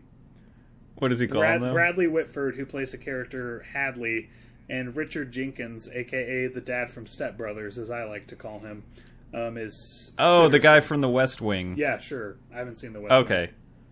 Wing. Eric. then he does that little weasel laugh. So what happened in Cabin in the Woods, Denny? Man, I completely lost my train of thought. Um, yeah, you liked it when the Harbinger called. Oh, when he has that phone call Yeah. with him, and I was on the speakerphone. he's speaking doom and gloom, and they're all just like making fun of him, and he's like, "Wait a minute, am I on speaker?" Like, no, no. Oh, wait. Uh, I'm sorry. Looks like you are. I'm gonna take you off now, buddy. and just what a cool, Terrific. what a cool fantasy that you could have a job that like involves hiring a harbinger and calling him and being like, "Yeah, man, you did it by the books. Like that was great, real clean harbinger stuff. Um, I, I just worked great. The the gods are gonna love it." you know, like the dichotomy of like his that dude's supernatural peril with like corporate cynicism. They just what a juxtaposition, man. they did so fucking good with that. I was crazy about it. And just like the whole idea of like normal looking people clocking in, clocking out at the office, wearing ties, and hmm worshiping ancient demonic gods. Just like Yeah, like so cool. like the fact that there's an accounting department Mm-hmm. in in this like company that is committed to carrying out the sacrifice of people to satisfy ancient gods that are lying dormant beneath the earth. Yeah. This company has an accounting department and needs like human resources. Yeah. And it's it's oh, it's terrific. Well, I, I love any movie that is basically like, hey, people in a cult, they're not wearing like dark robes and like covering themselves in blood. It's like normal looking people in ties that are very clean cut. You know, like that's that's uh, Mhm. a better warning about the real world, in my opinion, based on my experiences. Um, I, I think it's like you know, like I, I've heard a I've heard a comment that like something that sucks about Harry Potter is it like trains you to the idea that uh, the bad guys will identify themselves as bad guys. You know, they'll they'll Mhm. be like evil looking and spooky and snake like, and it's really like no, like the real bad guys blend in. you know, like they look like the Mhm. socially acceptable, upstanding members of society, and those are the people you should maybe be a little more wary of. And I think Cabin in the 'Cause- Woods does a really good job of of uh, displaying that. Yeah, I think so. Man, uh, think one of my favorite scenes is when they're in the basement, all deciding what monster is or uh, deadly force is going to come kill them all. It's so fun when you look at like the different artifacts and stuff, and especially on the on a rewatch, just knowing like what every single artifact is going to potentially lead to. They've got that uh, so that cool. Hellraiser ass guy that they tie in. They've got like the Mhm. oh god, if you've seen Hellraiser, that was just perfect. And that like eventually the dude with the other sphere instead of a cube has uh like buzzsaws going through his fucking. Yes, so fucking funny. it looks a lot like Hellraiser. You got the ballerina girl and like he was holding the conch, man. Oh, he was about to blow it. I'm never going to see a merman. Um, yeah, man. One of my one of my thoughts on the movie was like, man, I've kind of alluded to it already. They're so good at setups and payoffs. That merman dialogue pays off. Just so much stuff gets a full circle. It's just it's it's Yeah. brilliant in that way, man. It really is brilliant. Um, God, that scene where everyone gets unleashed. You know, like they they set you up with this kind of like I wonder what would happen with each of these artifacts, and then you're in that like elevator scene, Like- and you get to see what the fuck would happen with each of them. And you get to see them, and then they're all released all at once too. Oh God, It's great. what a fucking fever pitch that reached, man! like what a fucking fever pitch. Um, you know, I've I've said before what a big fan I am of an airtight screenplay. This is one with no wasted motion that conceptually it had every reason to waste motion and just like make jokes for the sake of making jokes, make meta commentary for the sake of being meta. All of it played into something later. Just like mm-hmm. not a word of dialogue is wasted. Even when like that girl makes out with the with the wolf, which is like an unnerving scene. Um, it goes on to play in later where they're like, "Yeah, no, we gave her like horny pheromones. You know, like we made her crazy horny. We've been We put stuff in her hair dye to make her dumber. exactly, yeah, we've been like." We've been manipulating these people into playing these archetypes you're seeing. It's not how they usually are. Um, Yeah. Just, just, just airtight, man. Just not, not anything that was not purposeful made it into this movie, and I really love it for that. That's the only thing that I think um, maybe we could have spent a little more time with is we we figure out pretty early on that they are being slowly uh, chemically altered with their mental state into being like having different characteristics and to the point where Marty, one of the, the stoner character, points it out like he's usually not like this and she's usually not this way. I've seen him drunk. He's not like he's not he normally never gets this way.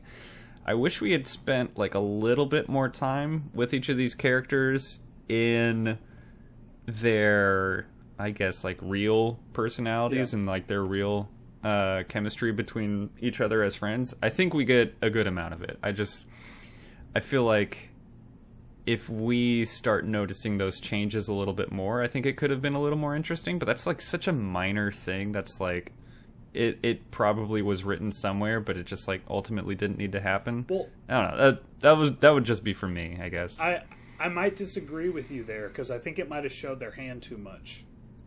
I think it might have. like, okay.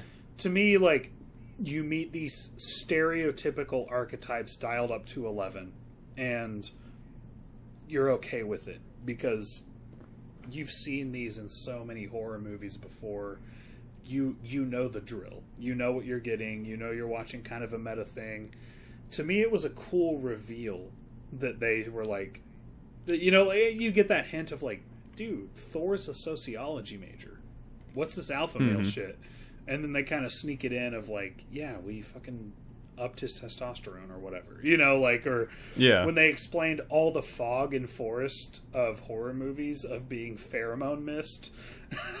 you know, like I don't know. To me, to me, it was just right where I was like, I think if we saw them change, if we knew them before that moment, it would have uh, buried the lead. I guess is that the? I've never really understood that term.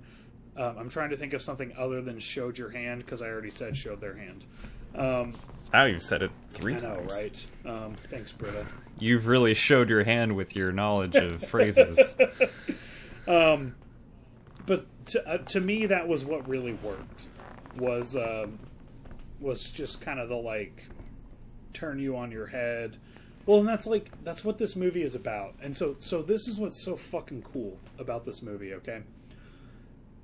You're telling a story about these people who theoretically their lives have gone on indefinitely in both directions before and after the movie. Well, not this movie, but lots you know like in a normal in a normal movie there are lots of days of these characters' lives that were not worth mentioning. The premise of this movie is that this is another day at the office for these this corporate entity that sacrifices innocent people to the gods in this formulaic method. Yeah, it's it's their big day, but it is something they prep and plan Yeah, for year it round. happens every year. They're prepared for it, seen it a million times, yada yada yada. They're telling stories about '98. Like they've been doing this for Yeah. a while. But this was the one worth telling because something went wrong. Right? Mhm. This was the one that was interesting because the gods overtook the world in this story, which is just awesome. And so to me that all that all kind of plays into the that's what was so interesting about this. As it's unfolding, we're getting all of this background information that they really wouldn't have needed to tell us at the beginning. Yeah, oh, man. Not only it got fucked up there, it got fucked up all over the world though. Yeah. Poor, poor Japan. They fucked it up, man.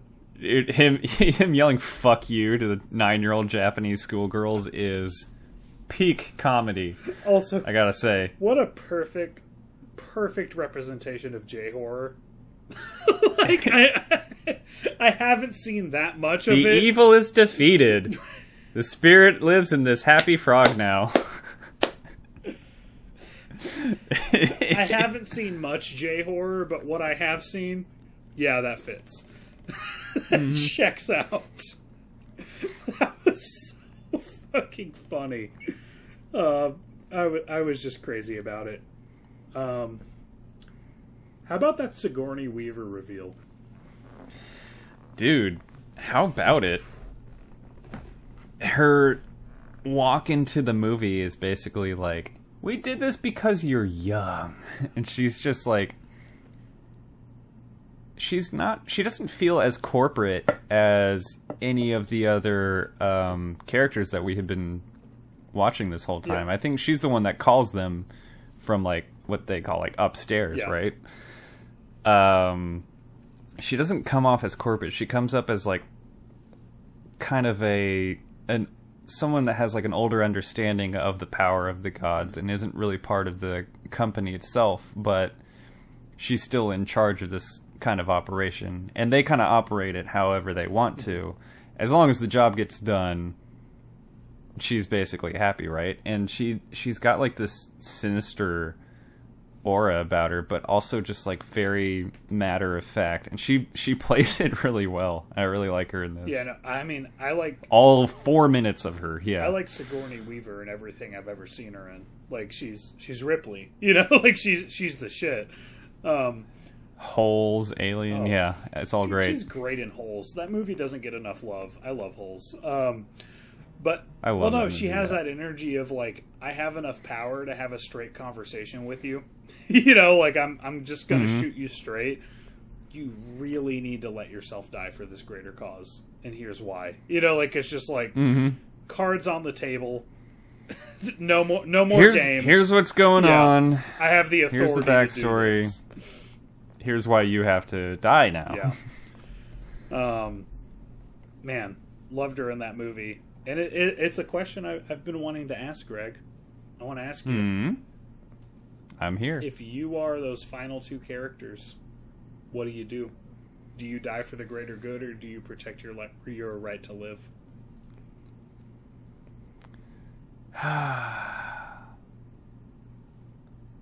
Hard to say, man. I, I I would like to say die for the greater good, but you know,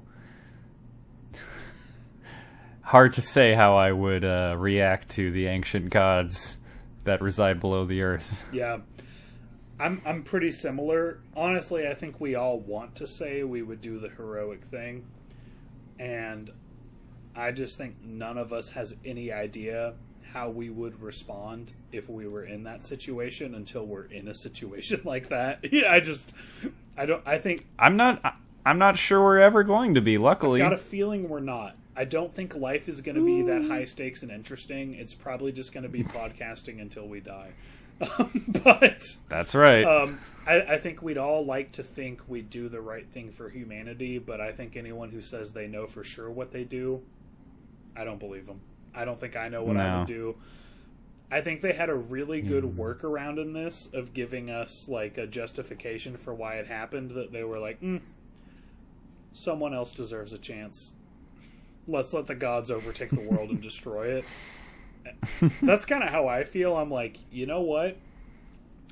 Give them a couple millennia. I'd love to see what dolphins and elephants do with the world.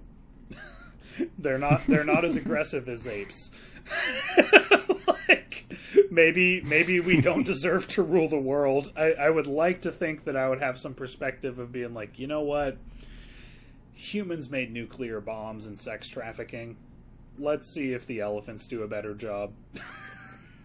Rise of the Planet of the Elephants. That's a movie I would watch I the shit out of that. watch. Elephants rock. That's right. Cool creatures, man. I'm trying to think of puns, but You know what? I just want to say my this. my mind is as an empty as a trunk. I, Please I go to say ahead. it right now. If you are an elephant centuries from now discovering some weird data of this human podcast, I just want to say be good to each other. I hope you're doing well. I don't have to tell you, you're an elephant. You have empathy. Keep rocking. Just keep rocking. I you deserve it. and ju- just know that I never bought anything made of ivory. Never. Never. Be better than Not us. Not once. Be better than us and and Be be better, future elephants. or dolphins and or dolphins and possibly dogs. We'll see how they do. Uh, ape, apes had their shot. Just just some love from Denny and Greg. That's all. That's all you need to hear. I'm sure uh, future elephants are very happy. Uh, Denny, what's your favorite wink to the audience in Cabin in the Oh Woods? man, I would say my favorite wink to the audience is Deadites being an option on the betting board that they had. Um, Deadites are the zombie ass possessed enemies from Evil Dead, and that was the one intellectual property that they did technically incorporate. I I just I love that Deadites was a possibility of of what could be summoned. Because that, by the way, that cabin looked damn near identical to the cabin in Evil Dead. That was very It really what did. they were referencing Absolutely. with the cellar, all great- that shit. Yeah, what's yours? What a great movie too. Love it. Uh, love Evil Dead. We're gonna do that remake eventually. Oh, baby. Spoilers for the Oh show. baby, it's a good one. I haven't seen it. Uh, this this one, come over. I will. Um, this one was hard to pick like a wink to the audience because it's all it's so all encompassing of just like a reference to the horror genre as a whole. Like the whole thing is a wink to the audience. So I just picked like the my favorite moment of um, this not going as planned or not being like within the human uh, nature of what we'd expect in a horror movie, and that is uh, Mr. Hemsworth crashing his dirt bike into a force field while trying to jump over a canyon. That was great. that is such a surprise, and it totally rules. Really reminded me of the climax of Hot Rod. that was so great, and they—that's the best thing. They told you about it. They showed you like a hawk or an eagle crashing into it. Um, Mhm. It's been enough time that you've kind of forgot about it. It's so fucking. You just you start thinking maybe he's gonna make it. You're like, oh yeah, right. Yeah, no. His fall Guess down not. that force field was glorious. like where he's just like bumping into it. so good. it's like simultaneously it's not it's supposed to be like horrifying and it's also supposed to be hilarious and it totally accomplishes both Yeah. well done Yep. Well done movie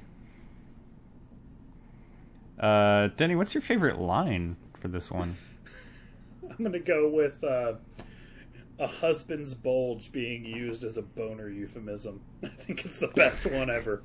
Goat tier. He's got a husband's bulge. that was great. Plain and simple. There's lots of good lines, but that one's my favorite. What's yours, Greg? Uh, Marty had some uh, some solid nuggets of gold in there. Uh, my runner-up was when they find the uh, two-way mirror, and Marty says it was the pioneer days. People had to make their own interrogation I, rooms. I, I wrote that one down. It was so good. it's awesome.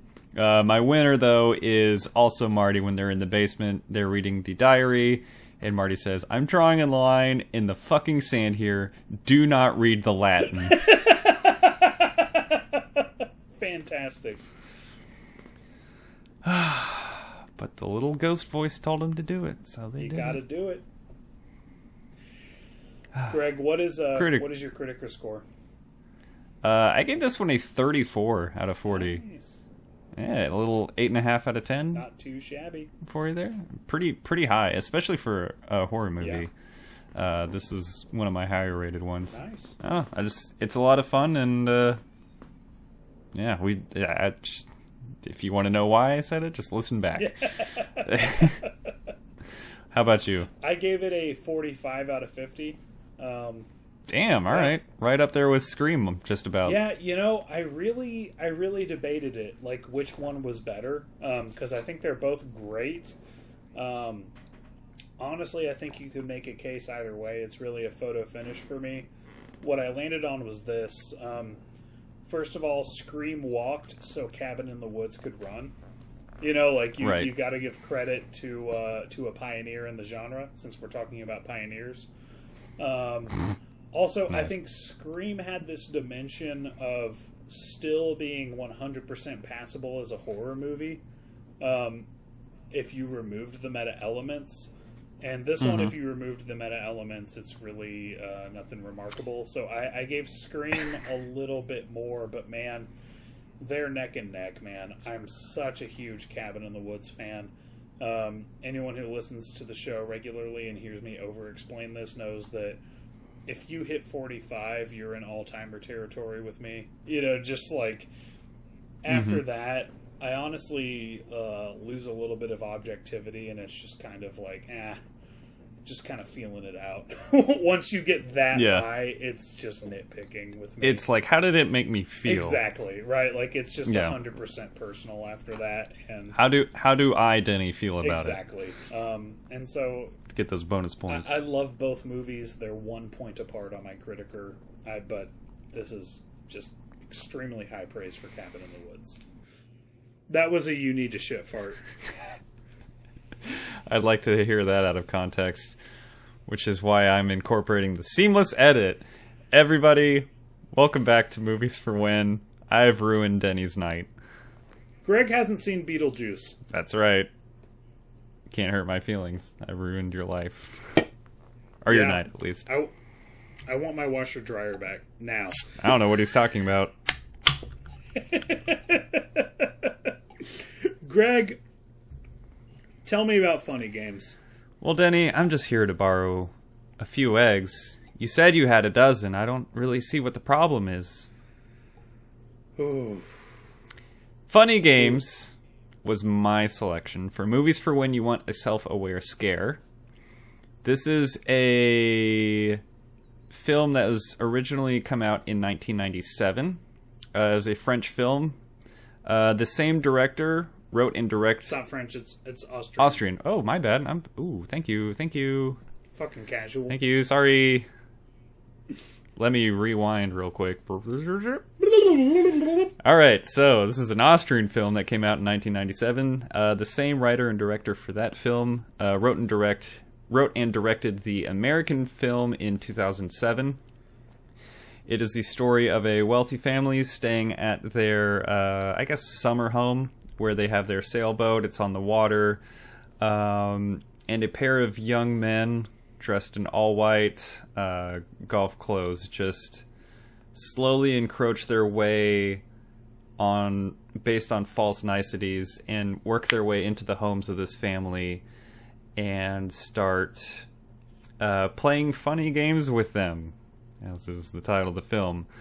Uh, and they began dismantling their their minds and their lives, and truly horrifying stuff. Um, I'm gonna give a Whiplash style um, forward here and say if you haven't watched this movie this is really one that you're going to want to see before we talk about it. There is a lot that goes on in this film that if we ruin it for you, really will rob you of a great experience. Um, this is something I told Denny to go into completely blind. I told him, don't read the synopsis, don't watch the trailer, just trust me, go in and watch it. And he, I, I viewed the movie the same way when I initially saw it. Um, I want to say like eight or so years ago, and the payoff of doing it that way is just completely worth it. You you you really are doing a disservice to yourself if you don't uh, at least watch this movie before hearing our discussion. So there's your warning. I want to 100% affirm what Greg just said. I actually thought about doing the same warning. Um, I trusted Greg. I did not look up anything about this. I think the only thing I knew was that Naomi Watts was in it. Um, and after I watched it, I actually went and watched the trailer. And let me just say, I am so fucking glad I did not watch the trailer before I saw this movie. Mm-hmm. It would have completely uh, nerfed my experience watching the movie if I knew anything about it going in. I am so glad this movie is not prominent in the zeitgeist, and I am so glad that I knew nothing about it going into it because it is a really essential element of the of the tension and the suspense to simply feel like this movie could go anywhere. Uh, something about this movie is so off-putting, and that's part of the excellence of this movie. Um, you really need to just have no context and feel bewildered. I just wish there was a way that they could market this movie without showing you anything about it. Yeah. Because the watching the trailer is a disservice to yourself. Yeah, unfortunately, they do have to market it. And uh, I'll get back on my soapbox here and just say don't watch any trailers. Trailers suck. Fuck them. Don't watch them. Um, I will completely space out in the theater and not watch them. Trailers aren't worth your time. As a guy, I hate I, I, trailers. I will not watch them. Go ahead, Denny. I like I like trailers. I I like the hype. I like the romance of it all. You know, like there's there's been very few times in my life when I remembered a trailer well enough for it to like mess with a movie for me. And this is a movie where you should not see the trailer. To add to add a counter perspective that also affirms the main point. Yeah, yeah, exactly. As, someone who I, I just this movie would not have been the same if I knew anything about it going into it. Um, I just I just cannot stress enough that if if you are unsullied by any impression of what funny games is, stay unsullied and just watch it. It is one ninety nine on Amazon. Give Jeff Bezos two dollars, like it's gonna make a fucking difference. Just watch this movie, or better yet, go to Movie Trading Co. or Game Exchange or your local used DVD store if it's still in business, and just give them the money. I promise you, you will be happy to own this DVD. I cannot stress enough the optimal way to watch this movie is to know nothing about it. And I am so glad that Greg warned me about that. I am so grateful because it would not have been the same. You're very welcome. Especially those early scenes. Especially those early scenes where anything could happen. Mm-hmm. I think they get it, Denny. I think the point's been made. I think everybody's gone to watch it. I think everybody has run to Family Video to see if they have funny games on the shelf. God, I hope so. We're here to talk about it, though. They're going to come back here. They're going to hit the timestamp and be like, okay, what did they have to say about it? Here we go, guys. What's up, buddies? Welcome back. Hello, everybody. How was being traumatized? That's right. Hope you had. A, Are you nauseous? Hope you had Are a great time. Do you want to process it? Because we're here to help you do that. Um, let me uh, intro this by reading everybody what Denny texted me the night he was watching it. this was the most sincere thing I could have possibly said in that moment. By the way, Oh, we texted a lot because you you immediately went to watch Bob's Burgers after. yeah, I needed to. Um, this was, for the record, this was a pause during a pee break for me and Vanessa. Well, you sent me two different texts, but uh, the first one was Dear Greg, fuck you for making me watch this horrifying masterpiece. I am 45 minutes into it and I am sick to my stomach and deeply disturbed. Jesus fucking Christ, what a movie. Fuck you and fuck Naomi Watts for funding it. I miss when your whole thing was liking Country Bears and not traumatizing me. Also, if you could make the Clockwork Orange Joker caddy stop talking to me and peering into my soul, I would feel a little bit more comfortable. Sincerely terrified, Denny. I meant every word. And then uh, once Denny had finished the movie, uh, he said, "Go get fucked, you fucking monster. This is because they called you Greg the Egg, isn't it? That's why you like this movie. you want everyone to fear eggs. You made this movie, didn't you? You're Naomi Watts, aren't you? We we've never seen Greg and Naomi Watts in the same place. That's all I'm saying. That's true. Denny's becoming unhinged, we- though. We can't prove that Greg is not Naomi Watts and really wants people to fear eggs. Damn eggs. I remember early in this movie, I remember thinking a really great horror can typically take something mundane and just a normal part of your life and make it scary. You know, like that's that's a skill. Mm-hmm. Um, and I remember thinking, well, now I'm afraid of borrowing eggs from someone just because of how awkward it will be. Dude, that's Little did I know just the fucking chain of events that was gonna unfold that was so much worse than awkwardness. I've seen this movie I think twice before, and the whole scene where they're borrowing eggs just makes me so unbelievably uncomfortable. Oh Still, my god, yes. Yes. it's so like I I dread watching it, and for a movie I really like, having a whole sequence that I dread watching oh. is something special. Well, Um, this is a whole movie that is part of the dread genre, which is an underappreciated genre in my opinion. mm, do tell. You know something horrible is going to happen, but you don't know when and how, and you are just filled with dread. That summarizes it. Yeah, right? like it really really does. That's this plot. Um.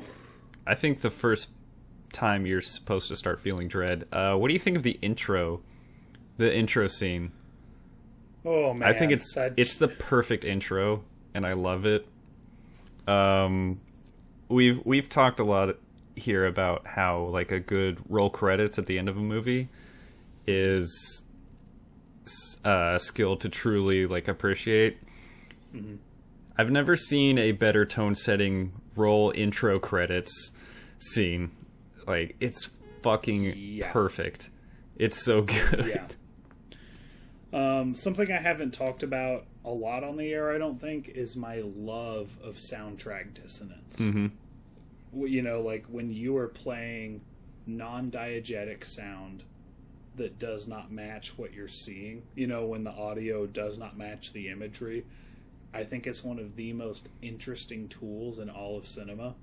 Um, and man, did this movie ever utilize it Yeah. holy fuck just something that completely creates an uncomfortable rift in what you're watching versus what you're hearing to the point that like um, vanessa my, my wife vanessa she is a very sensitive sensory processor um, she does not like sensory input that is aggressive or abrasive and I really thought we might have to turn off the movie for how long they held on this very abrasive soundtrack. I was So- very surprised that she didn't start just losing her shit because I was getting pushed pretty far and she has a higher tolerance, or I have a higher tolerance for it than she does. Mhm.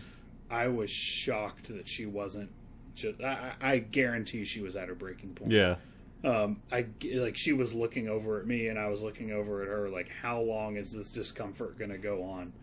you know, like they they start out making you The whole very time. uncomfortable. Boy, did it! Little did we know that that was one of the least uncomfortable things about this entire movie. Dude, I guess she's not a fan of Bonehead by Naked City. Um, I don't know what that that's is. the song uh, that played. Oh, yeah, well, it's aside from the classical music they started with. That's the only song in the film. Uh, Could you could you clear something up for me because I'm not that music savvy? Um, Vanessa just texted me like a couple seconds more, and I might have freaked out. she could she could hear me. she can hear room. us.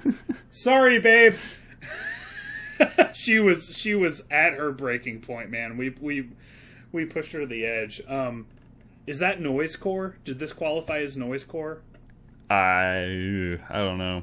I I I don't know either. it's like it's a band that I probably would have listened to, but like once you start breaking down genres and stuff, like I can't really tell the difference. I just know what I like, and I'll I'll Sure. let someone else tell me what the genre is. Um, V- Vanessa Vanessa put she looked over at me and goes, "I hate screamo," and I was like, "This is a little more specific than screamo." Yeah. you know, like I'm, I'm not the biggest screamo fan myself, but uh, I was like, I feel like this is probably mathcore or noisecore or something I'm not hip enough to really understand. So definitely not mathcore, but it, uh, I'll call it noisecore for the sake of this. Um, that that song paired with that scene of just like them, it cuts out the audio from the film and it's just blasting you with a song. It tells you everything that's going to happen, basically. Like it's it sets the tone and it also tells you like, hey, nothing good is going to come to this family. Um, yeah, strap in. And I wanted to ask you, Denny, at what was the point that made you completely lose hope that any of these characters were going to live? honestly, I think it's when they made the bet. When they made the bet of like, Mhm. let's bet if by 9 a.m. you guys are dead and you bet that you're alive. Um, I was like, this movie seems smart enough that they're just going to kill them all. Mm-hmm. They're basically telling me with this bet, the heroes won't die. They have a deadline, they have a goal. And I think that was the moment that I realized that. er, Uh, I don't know about complete loss of hope, but that was the moment Yeah. that I was like, there is a legitimate chance that everybody just dies. You were You know, like they've they've established something that tells me. I, I'll say this: at that point, I thought it was either everybody dies or nobody dies. mm-hmm.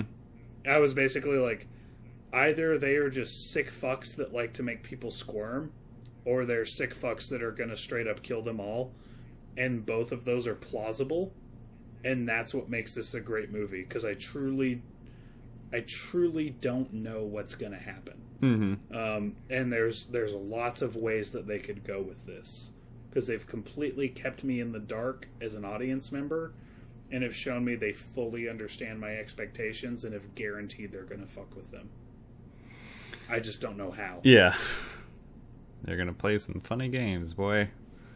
Um, boy are they I don't even I don't know like where to go from here. Like there's so many points I want to talk about. I don't really know how to transition into I- every I have everything I, to feel. Yeah, go ahead. I've seen three movies ever, three ever, that I was like, as you're as you're really getting into it, you're like, oh man, this is really good. But if it were like that fucking good, I would have heard about it by now. Mm-hmm. Like more people would have been talking about it.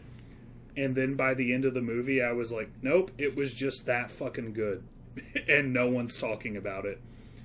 Those three movies are King of Comedy, which we have covered. Yep.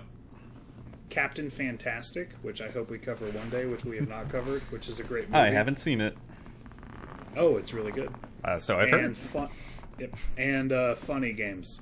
You know, like it's just like you've never I've never heard of it and at this point it's like what 14 years old 13 Yeah. years old I don't know Yeah. um and so just because I've never heard of it because I like listen to a lot of movie podcasts and stay kind of hip to this stuff I would assume that if it was this fucking good if it was as good as I think it's going to be people would be talking about it more so I'm kind of expecting them to fuck it all up. You know, like I'm kind of expecting a very unsatisfactory resolution to all of this. Mm-hmm. And it just kept not happening. like it's just that good, man. It is an absolutely over the top phenomenal movie that has like no clout. Like uh, next to none whatsoever. Yeah, most definitely. Uh, like when I watched it, I had never heard of it, and since having heard of it, I think I've maybe heard or seen like a couple of references to it. Like it, it's it's barely ever discussed. Um, even within like horror, like the circles of like horror enthusiasts and stuff like that. Um, would you call this a horror movie? Would you label it more as a thriller? Like, how would you kind of label this? I'd put it in the both and category. Mhm. Um, I think, I think it's fully thriller and fully horror. Um, I- I, I think both elements are completely there. Um, to me, like as someone who doesn't really believe in the supernatural, some of the most scary things are like random acts of violence. You know, just the idea that someone could just ambush you because they like to. Mm-hmm. you know like that they're motivated differently than most people are motivated. Most people would not want to do something like this because they have a concept of empathy. Um, they have personal ethics. 99% of people ever probably have that but then there is ted bundy. You know like you've Mhm. got to be aware of like what makes you think Ted Bundy doesn't live next door to you? You don't fucking know, right? Like that that's a really scary concept to me. Um, so I, I would absolutely say there's elements of horror and there's elements of thriller, and I just I think it qualifies as both personally. What about you? Um, yeah, I would I would definitely say the same thing. Um, definitely more of a psychological horror because it's it exists in such realism that like as as much as you want to say like well in this situation I would do X Y or Z every decision I feel like okay so I would say Naomi Watts' character Anne. I feel like she Anne is the main character. She's kind of our Yeah. primary focus. Um every decision she makes I don't feel anything she does didn't make sense for her or wouldn't have made sense for any like myself in that situation. She Yeah. she makes a lot of decisions that are just like they're not always based on panic or fear. They are based on just like feeling out sudden changes in situation. Um and that's all you can really do and Yeah. she tries her best, I guess.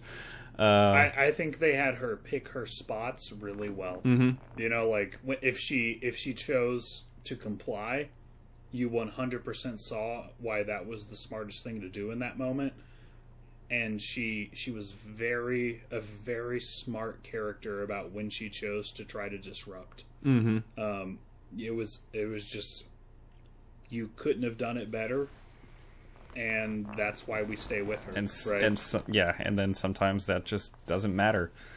I guess well, no, when you're that's- dealing with people like this, I guess. Well, it's the true feeling of helplessness, and it comes back to what I mentioned, you know, earlier in the show of the idea that you were ambushed. You know, like mm-hmm. that you were not prepared for this, and you shouldn't have been. You know, like you just you shouldn't have expected it. There was nothing that would have clued you in that you are in a really dangerous situation. Um, even to the point that like early in the movie, she's being a little bit more of an asshole than I might have been just to placate the intrusive house guest. Yeah. And you kind of admire her for being like, you know what, man? How about you fuck off? Yeah, You know, because that's kind of like, it's kind of what at least for me, I'll I'll speak for myself. It's those moments that I'm like, you know what? I kind of wish I had the moxie to be like, you know what? You're taking advantage of me right now. I need you to leave. yeah. yeah. and I and I probably wouldn't. I would probably just placate the person. Yeah. And so you have this thing you admire in her that it's like, no, she stood up for herself and she she acknowledged what we're all feeling, but probably wouldn't acknowledge that she's very uncomfortable and wants you to leave. yeah. And she can't physically force you to do it, but she would like for you to leave and something weird is going on if you don't leave when someone asks you to leave. Right? Yeah. Like something weird is happening and she clearly hasn't been given the clues of just how weird it is, but she has stood up for herself and said, "Hey, I don't like this and I want you out of my house. And that's You're just you're weirding me out. You're being inappropriate." So two things. It's like it's she's she doesn't realize she's still kind of playing maybe not nice, but she's still like I'm asking you to leave. Please go. Yeah. But the two most dangerous characters are they're already in the house. Like it's already over. They're both in your home. Like it's over. Um and then also like you see that her progression to like you were saying maybe being a little bit more confrontational towards the beginning than maybe your or I would have been and then eventually leaning towards like okay something's off here you guys need to go and then Yeah. Tim Roth's character suddenly entering the situation he's starting from his square one and she's already to the point of like I need you to kick them out of my house now and he's just like he's resets the clock to oh let's let's hold on just a second here like don't be so upset. I'm sure this i'm sure that. Like let's come to an understanding. Let's not you know elevate any confrontation. But again like i said they're they're in the house. They've got a golf club. Yeah. there you go. Um, and yeah, Tim Roth did what I'm most likely to do, right? Like I'd, I'd be like, oh, come on, be nice. Um, uh, not not in this like chauvinistic way of like uh, Vanessa just texted me. They try to pull the the crazy woman thing, which adds to which adds layers to it. You know, trying to say she's a hysterical housewife. And by the way, I just invited Vanessa to join us because she can clearly hear me and clearly has a lot of interesting thoughts to add to this. And here she is, Greg. producer cool vanessa yeah let's you do down it with this? let's do it Producer of the motherfucking show, Vanessa Taylor, is in the house. And as of this moment, we are sharing earbuds. How you doing, Vanessa? now she can hear me hello I'm very tired because it is late at night, but I didn't realize that I had things to say about this movie. Surprise until just now. motherfucking guest, and I think Hello. we, Vanessa and I had like a shared experience watching this last night. Like we were both so fucking uncomfortable. Yeah, yeah. And I was just kind of thinking about like what specifically made me so uncomfortable about like that scene that you guys were just talking about. Of, I mean, I think it's it's been done.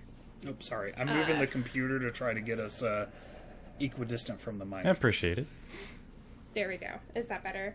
Um, but I, I think it's also it's been done more often, like more recently, of um, highlighting how much you know women are socialized to like be nice, to be accommodating, and it like like I, I don't know how uncomfortable you felt in that scene, but like that whole time, like I just had this like sick feeling. Yeah, Up here. raise your hand. yeah I, I like, felt just, like, a uncomfortable, and I'm very feeling The entire time of just being like, oh my gosh, she feels that in her gut, and she wants to trust it so badly, but also wants to be accommodating and like be nice because they're friends. And ugh, it's just it's so brilliant the way that they like get someone to introduce them, like they get a trusted person, and that's how they get the other family. Like it's just so good, like Yeah. throughout the whole entire thing. Well, and that's it's something I really loved about it. I've I've often said that like we will abandon our protagonists if they make choices we wouldn't make, right? Mhm. Like so you have to you have to have them make choices we would make. But if you really want us to root for the protagonist, they have to make better choices than we would make. And that's really hard to that's really hard to write. You know, like it's really Yeah. hard to write this person made better choices than we would make. And so as someone who like I'm a large male and I know that people will be intimidated because of that. You know, like I know that people will back down from me even though I don't think I could win a fight. I've never been in a fight. I, I can't do a push up. I just I don't think I'd fare well despite being big. Um, even with all of that privilege, I was like I would want to tell them to leave, but I probably wouldn't. Yeah. You know, like I, I would probably do the nice thing. I would probably do the socially rewarded thing. And so I see Naomi Watts making better choices than I mm-hmm. think I would make. You know, like that Yeah. I'm like, no, she stood up for herself and mm-hmm. very politely and very, very, you know, like, Like, appropriately was yeah. like, have your eggs, thank you, but by the way, you're being an asshole to me and I know it. And you mm-hmm. won't acknowledge it, Yeah. but I know you're being an asshole to me. And I probably would not stand up for myself in those ways mm-hmm. despite my privilege. You know, like I'd probably just keep placating and that's what gets us to really root for her. yeah. She's yeah. she's doing what I wish I would do. She's doing what I wish I had the guts to do. No, I think that that's really true. But it's and it's like it's so calculated on their part that they never do anything too outwardly creepy, right? Yeah. It's just like these like subtle suggestions that like we feel it as the audience, our you know, our protagonists clearly feel it as well that like there is just this undercurrent of discomfort like their i don't know their faces are too they're all wearing all white. Mm-hmm. It emphasizes like just the paleness and like then their lips are too red. Like it's just they look freaking weird and mm-hmm. it's unsettling. Like that's the first thing. And then they're like too nice. It's like mormon strangers but they want death instead of jesus christ of latter day saints. Like That's right. I think they're they're really like they're basically like somebody standing in line behind you at Walgreens that's like a foot closer than you would like them to be. And it's just like they keep they're a little too close and then they answer their phone and they put it on speakerphone and start talking too loud and they're just like piling on little things that like you and I would just eyes forward, laser focused. You hear it, you hate it, but you're just trying to get through the situation and carry on, Yeah. check out, carry on through your day. But these guys are in your house and it's it's a completely different situation despite those same kinds of feelings. And I think she's a little quicker to the jump on like hey, okay, it's time to go. It's really time to go. No, seriously, please, it's time to go. Go away. And uh, ah, it just Well, that's that's that's the thing that gives you the dread, right? Mhm. It's the if he were as nice as he's pretending to be, He would have wouldn't left. to say anything more than "please leave." Yeah. right. Like yeah him not leaving and him gaslighting her about not leaving uh-huh really shows you, like, hey, there really seems to be something sinister Mhm. underneath this like facade of politeness yeah and he won't acknowledge it, but you're definitely feeling it. And it, it comes back to like, this is why I'm so glad I didn't watch the trailer. I, I, I told Greg Yeah. I, I watched the trailer after, and you know that they terrorize these people. Mm. You have this hope that he might leave. Like you don't know that he's staying no matter what. Mhm. As someone who went into it cold, you have this hope that like you don't know that he's about to hold them hostage all night. You know, like you Yeah. just are like, all right, could be anything, could be some weirdo in the neighborhood.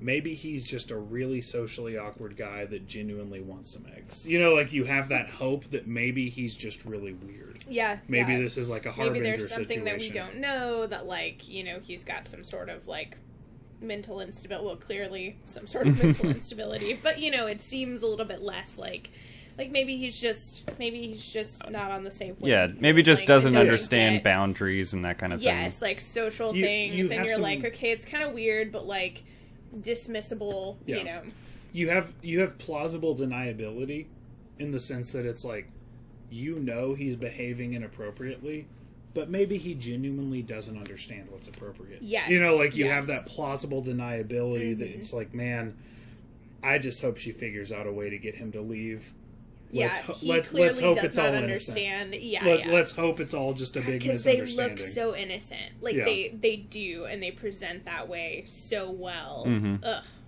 they're so cordial. And then like like I was saying when Tim Roth came in and kind of like reset the cycle of like let's everybody calm down, like reset the politeness uh, timeline. Like Tim Roth character comes in, he's like, "Wow, look at these golf clubs," and just kind of like resets it again. Yeah. Like, let's get everyone back on like a cordial page. He Tries to keep that Right. going the same way. Well, and it's brilliant because, like, at least for me, they signaled all of this. Like, these are rich people uh, that are just like drowning in wealth and privilege. They're going to like this lake house mansion to sailboat, and they brought their own sailboat to it. You know, Mhm. like you're assuming that this is probably a loveless marriage. You know, like for appearances, at least I did. You have you have so much assumption that like maybe he doesn't take her all that seriously. And that kind of gets confirmed when he invalidates her, you know, and she's like, maybe I want them to leave and maybe I have my reasons. And I mm-hmm. wish you would just fucking, I wish that would be enough. And then I she wish leaves. that would be enough for you to be like, get the fuck out of this house. My wife doesn't like you, but he sides with them. He's like, Right, "Eh, you know, she's like- not feeling great." So, yeah, Well, and and I like I like what you said that it's it's a reset like that really does because I I do feel like they were almost to the point where they they may not have left, but it was getting to be a point where like they were gonna have to do some sort of turn. And you're right, like it really did. Like it hit a restart that then they were able to bring it back down and be like, no, no, no. But see, we're just being super cordial. You're cordial to us. We're cordial, cordial to you. It's a little bit weird, but like your Mhm. wife is probably a little crazy. Like she's definitely overreacting. he's like, we're just asking for eggs, and then it like then it escalates pretty quickly Well, with he, him. he he, believes them. yeah, It- yeah, exactly. He kinda takes their side. over. hmm Which I was like, I was thinking about it and I was like, dude, if there were strangers in my house and you wanted them gone, I. I just don't think I would need more evidence than that. I, like, I "Get the fuck nearly outta here." stopped when like one of the times we I don't know if Denny already said that we stopped this movie like 15 times to like pause and talk about it like while we're watching it, which is not something that we do with movies. No. Like that Well, is and also to pee, which is a which is a fear. That a is something you do a lot during movies, yeah. During movies, if, um, if your body's getting you ready to fight or run away, you want to eliminate all the excess weight, and you don't want to have to stop a life-threatening situation to go to the bathroom. Not a lot of people know that, but all that goes to say, I peed a lot in this movie. yeah, he did. Sorry, I cut you off. No, no, no, you're good. Um, but but I almost I almost had that thought to be like, okay, so just setting a bare minimum. Like, I just want this rule to be out there and spoken that if this ever were to happen, I want you to just trust. And then I like You didn't have actually exactly, and that's why I didn't say it because I like thought through that in my head, and I was like, no. We don't need to have that conversation because you would. Like, I know that you would just take my word for it because we trust each other's Yeah, guts. And, I'd be like, my wife doesn't like your vibe. Get the fuck out of my house. I don't fucking know you. I'm Yeah. siding with my wife, but he didn't, and that's what's mm-hmm. important, right? yeah, and that's that's why I kind of want to talk about how maybe you guys thought the family was portrayed. Uh, I'm trying to think of other movies like this that maybe did it in a different approach. I can't really think of any off the top of my head, but this family is perceived, like you were saying, they're kind of portrayed as like a typical rich couple. Like maybe the husband is a little bit dismissive of the wife. Um, like they get there and they're frustrated with the dog. They're annoyed with the son. Dad's yelling at the dog, and the kid sees that, so he's yelling at the dog too. Like they're not really portrayed as like the, you know, just happy-go-lucky, everything's fine sort of family. Totally cohesive. I feel like But you also see that cool like the guess the song game in the car. Like Mhm. They give you some like hints that it's like, hey, these people don't hate each other.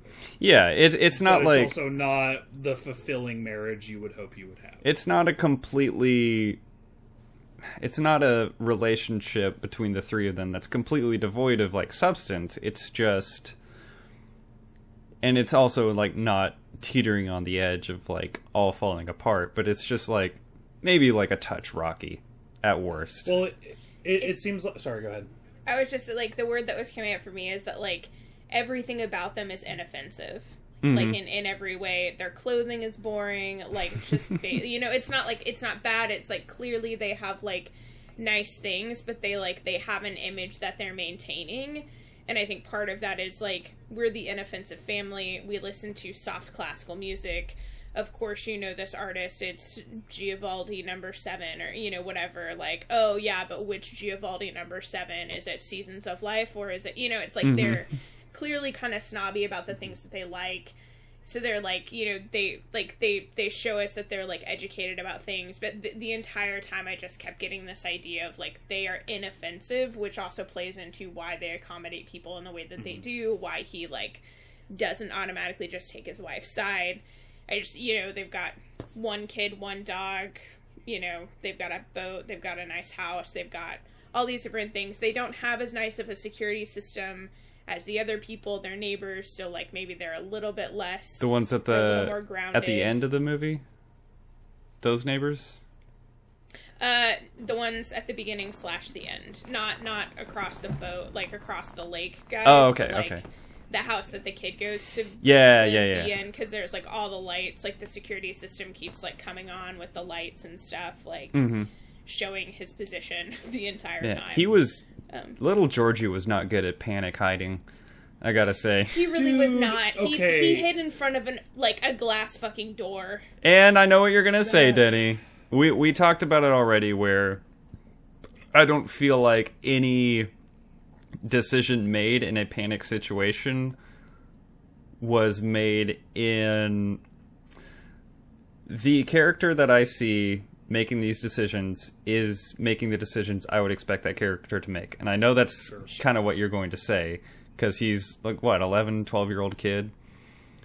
Maybe even younger. Probably Um, younger. uh, I'm, it's actually not what I'm going to say, believe it or not. Ah. Um, so what I did love about when he ran, there's this concept in wrestling. Like there's a there's a part in every match where uh, the bad guy just starts laying into the good guy. Um, and there's a Ricky Steamboat teaching. Anyone who knows Ricky the Dragon Steamboat, that every three to five moves, the good guy needs to show signs of life. Like he can't just keep getting his ass kicked and expect us to, you know, cheer for him. He needs to give us a little like, I'm still in this, I'm rallying, and even if he gets cut off, he needs to show some signs of like I'm still in this fight. hmm I thought, you know, like we're just getting heat on the heels in this movie. Just like they are just owning our protagonist, just like completely domineering, humiliating, and degrading them, and the pro- protagonist can't do anything about it. I thought Georgie running happened at the exact moment where our baby faces needed to show some signs of life. And then and this is really what keeps this from being like a truly perfect movie for me. That was a moment where I really felt like I needed him to show some sort of Herculean carnal show of strength. That was a moment where I was like, I don't want to see him do what my bitch ass would do when I was 11. I want to see him do something better than that. And it's like, he can't get over the fence. And I'm like, I, I said it out loud when we were watching. Oh, like, man. Dude, get a fucking adrenaline rush. Get over that fucking fence. yeah. I could have climbed it. He on my he worst was day, he was think I could've almost there too. He was almost Dude, over that he gate. He didn't even try to like leverage himself, and then like his he's I always think that's honestly like a downfall of like the the film crew, like like the director there, because he his legs were long enough. Like Yeah, that he- kid, he we that we fence. we sat in that shot a little bit too long. That all three of us were like, he could have made it. You know, Mhm. like he was clearly tall enough. He was clearly like so close to being over it. He even tried twice, and his leg was like up there. And then it's like he just said, "Nah, thanks. I'm gonna back back down." New idea. I think I think that was just the director. Like not that doesn't sound like something that a kid would do. Like I think that they would figure out how to get out of that like gate for sure. Um yeah. I, I, don't, I don't think he was frantic enough in his flight. yeah. I, I he was pretty based and pretty cognizant, and I was like, dude, that is just literally not the way our like survival instincts mm. work. It, it honestly took me out of it, and I, I didn't think it was like a total wash of a sequence, but I was like, man, you had such just S tier tension, Yeah. and I really think you broke it with that sequence. yeah.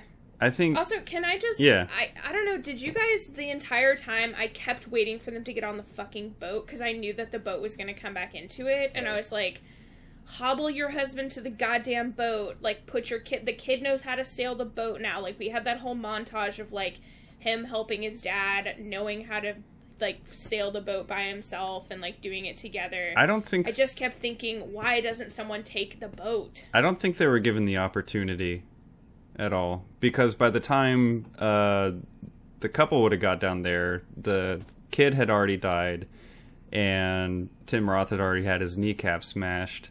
Sure. We don't know if Anne can sail the boat or not. Um, I I think it could have come into play, but I just I don't think they had any sort of opportunity to really make a make a move towards that, especially with how slow.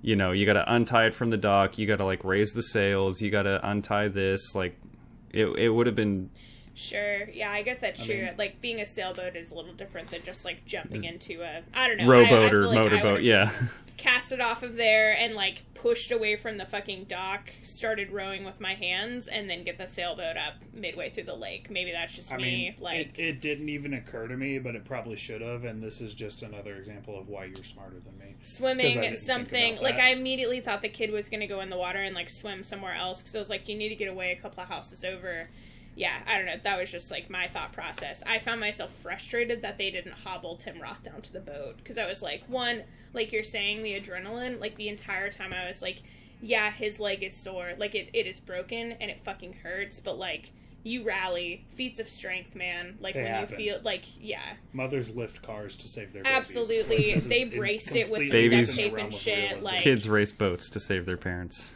Yeah, Yeah. or you can hobble outside or like drag him, drag his ass to that boat. I don't know. I just the entire time I was like, get in the boat, get in the goddamn boat. For for me, that's fridge logic, and that's to me. You're Sure. you're smarter than me, and you you you think ahead of the movie, and I just I just intake it. Yeah, Um, I have a rule that I give a pass to fridge logic, which for those who are uninitiated, fridge logic is when you watch Pirates of the Caribbean, you loved it, you had a great time, you go home, you open your fridge to see if there's anything good in there, and you're like, wait a minute, shouldn't it have taken them like several months to get from port to port? Mm. Wait just a minute, you know, and I'm like, I, I'm always like, you know what? If you got me out of the theater without me thinking about it, I'll let it go. yeah. But for me, that was not frid well, fridge. you I think was ahead. like Yeah. clearly, I was thinking smarter. it in the in the middle. of... Is that your? Yeah. Okay, that's your foot. Yeah, I, I, it honestly wouldn't have occurred to me if you didn't say it right now. So it's definitely beyond fridge logic for me. Yeah. But it's a very valid point. Yeah. I wanted to bring up how so I actually think that plays into something I really love about this movie and kind of getting into the self-aware elements which were minimal but very effective in this movie. So well done. um, they keep they they tell you what to expect and they just never give it to you like they have so much dead space that i was constantly looking in. You know like there's so many shots where a character's in front of a window. Yes. and you're expecting to see something in that Yep. window and it never happens. Um, even to the point of like when the when the killers leave you hear the car backing out really clearly. And the whole time at least for me i'm waiting to hear the car pull back in.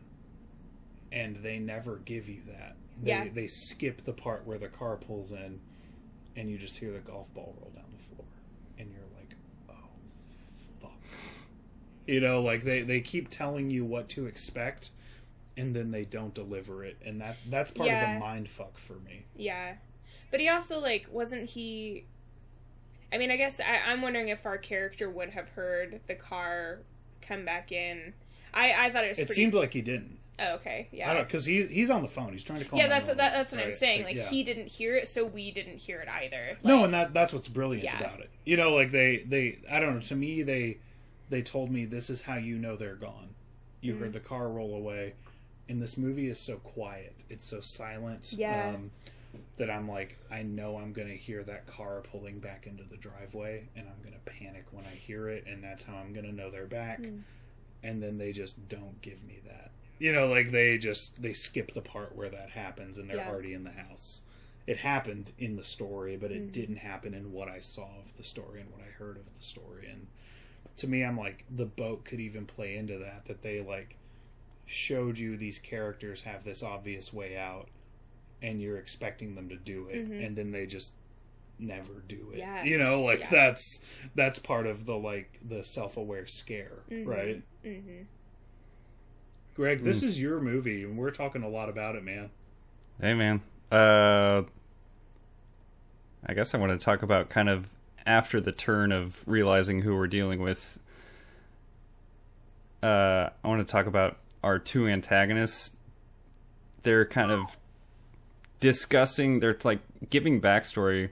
We've talked a lot about uh, unreliable narrators in movies. Yeah. What do you think about these guys being unreliable pr- antagonists? and they're giving like backstories and they're like actually that's not true. So here's this like you're not by the end of it you're not really even sure what their names are. Like Yeah. they're they're switching stories and they're saying actually that's not true. Here's our motivation. Nah he's actually going to school for this. Or like like they mentioned that the one guy is gay. Like you're not even sure if that's true. Mm-hmm. Like y- They sorry, go ahead. they they have all this ample opportunity like to give eh, like it's it's just you and your victims. You can tell them why but they give them like five reasons that could be true as to why but they never really give that reason. So they never give us that reason. So mm-hmm. i'm not sure if any if it was true. I think it only serves to confuse us even further as to like what's really going on and what their motivation is and So- I, I don't think it matters really what their motivation is I mean to quote Scream, motives are overrated. mm-hmm Yeah. Um, but also like this is something that, that that terrified me when I, I decided to follow Vanessa down a rabbit hole of like true crime stuff, um, getting into like the East Area rapist. So I, I, I have PTSD and it's really easy to startle me and I, I look for the worst things that could possibly be happening and if I wake up and hear a noise, my fight or flight is immediately activated. And a way that I'll calm myself down is being like, hey man, people don't usually break into houses while they think people are home. Um, someone probably wouldn't want to come into your house and like terrorize and torture you. Um, uh, they if they were going to break into your house, they'd want to steal your stuff, and they probably wouldn't do it while two cars were in the driveway, right? You know, like that. That's how I'll like calm myself down when I wake up in a panic mm-hmm but something that'll get in my brain is I'll be like, but then there is the East Area rapist. You know, like there is and i'm no longer calm right, exactly. like it's like there's something that is truly horrifying that there is a very rare but a non-zero possibility that someone likes to torture people and wanted you to be home and wanted to torture you. Yeah. and you don't know for sure that that is not happening and that is a really scary thought and that's what their lack of motive plays into Yeah. Um, when I, and I like that they they try to do because I, I think like with true crime, you know, pop psychology, things like that, like very much in the now, um, is we it it goes into that motive of like you know talking about it, so many of these serial killers and things like that like have really tragic childhoods.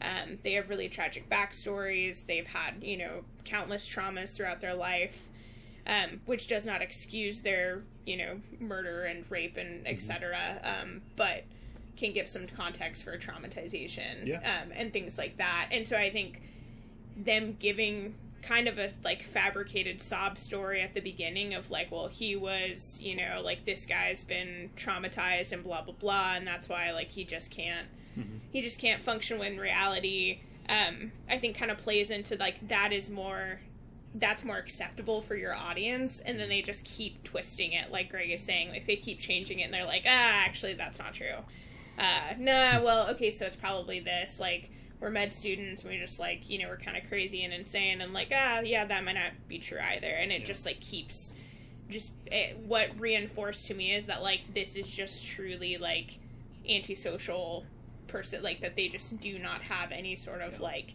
care about the people and anyone outside of themselves even with each other like i don't think that if they were to turn on each other that there would actually be any sort of like no they don't care care each about the yeah Oh, about each other as anything more than like we do this together so that way we can be a little less creepy than just one person showing up. Well, yeah, and you know, there's there's this absolute refusal to humanize them. Um, you know, like honestly, the best thing you get for for their motive is like this entertains them. Yeah. Um, from an emotional perspective, the story about uh, like because one of them seems more unstable. You know, like it's clear that one of them's Pinky and one of them's the brain. Yeah. You know, like um, the guy with the kind of shaggier, greasier hair seems more. Tubby. yeah, Tubby. Tubby. He keeps getting called Tubby and seems to be genuinely bothered by that. He seems to be kind of the pawn, and uh, and the the straight haired guy is the player. Um, from an emotional perspective, the one that seemed to resonate was the like the backstory about um, him being gay and fucking his mother, which is you know, also kind of contradictory in and of itself. Um, but he responded to that in a way that felt really genuine, you mm. know. But it's really there's so many lies and so many conflicting stories that you're just like I don't know what to believe, and that to me that's the true horror of it. Yeah. is that like this could just be they do this because they like to. Exactly. Right, That's, you that's know, what I like, mean. they- like they that's what I felt it, like I was yeah. left with was like they they have no motive. They do not care. They do this because they like it and they're going to continue throughout the entirety of this like lake as more and more people come because that's the vibe of this lake is that they check in like all the families check in with each other when they get there.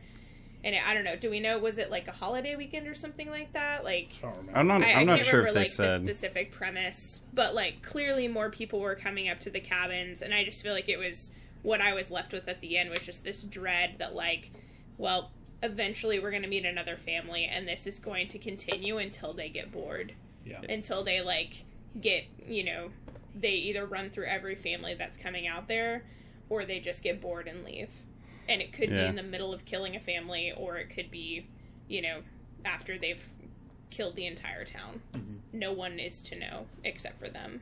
I do like that.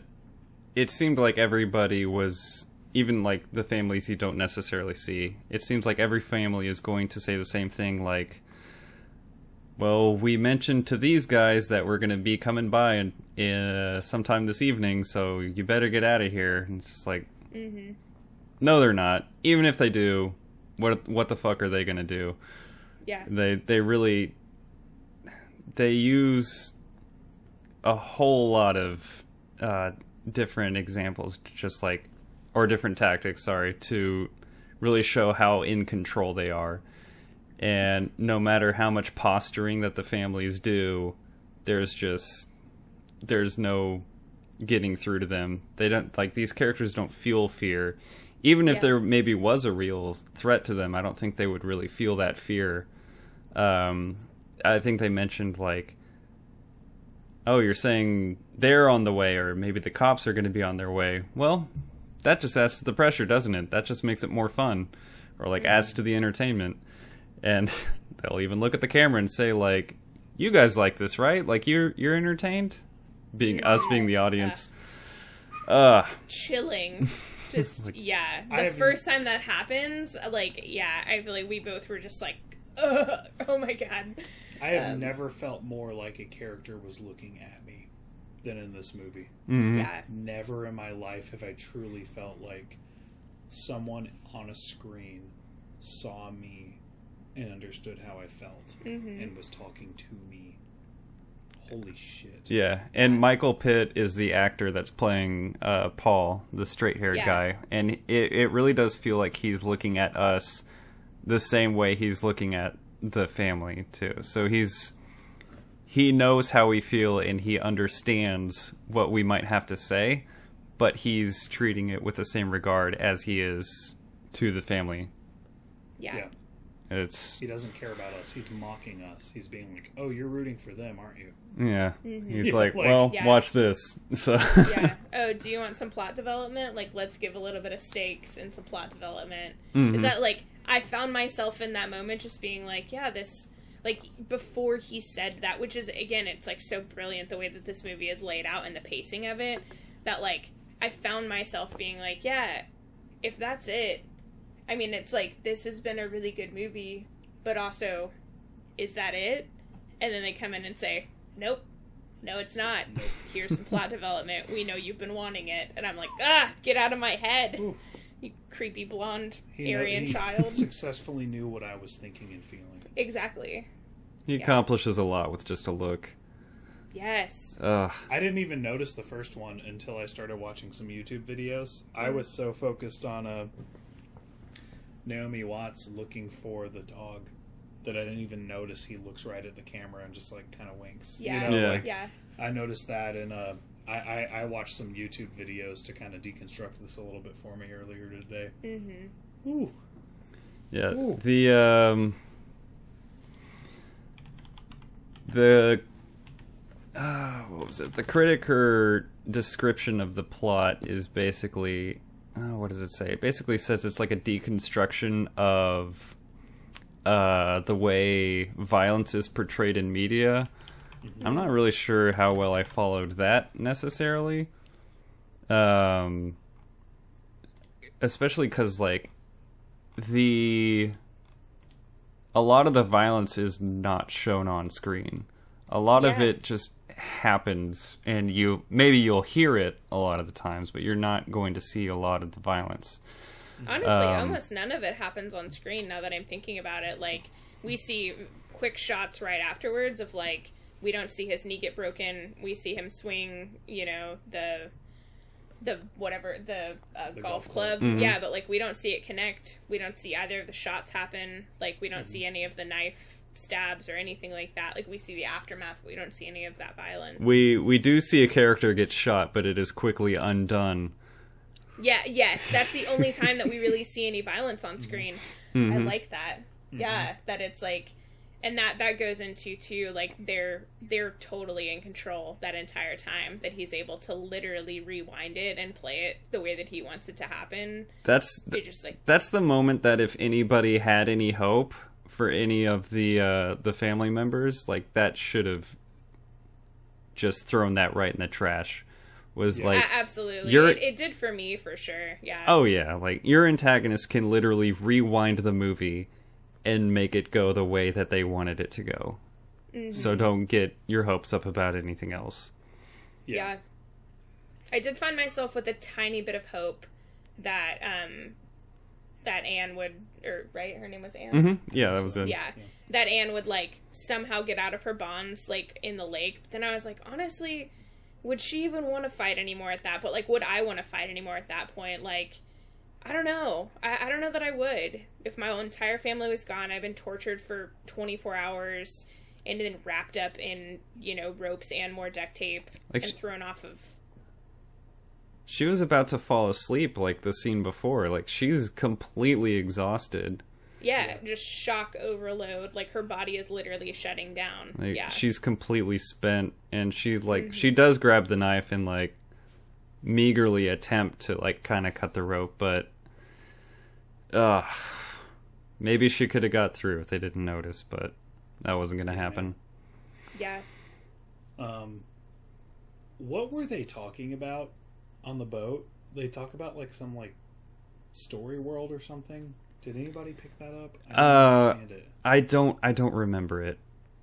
it was very meta they were talking about like uh because i i remember it was like super interesting um because it's like they were talking about it being like i think reality and like giving also like a nod to the audience too because we're experiencing it as it like there's a distance and like a i think a were they talking about how there's like we're experiencing it in the real time, but it's also what we're seeing, you know, in the movie. So like is it truly being experienced or is it being observed and when do they blend together? hmm Um And then they throw off the boat.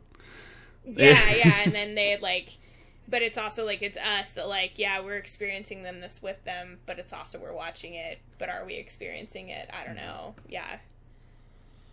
who And then they're just like, I don't know, whatever, shove her off the boat. I actually am hungry, Right. let's go find something. Like we got an hour Like, to win the bet. It's like, well, Mhm. you know, I'm pretty hungry. Ha, me too. Anyways, carrying on. yeah.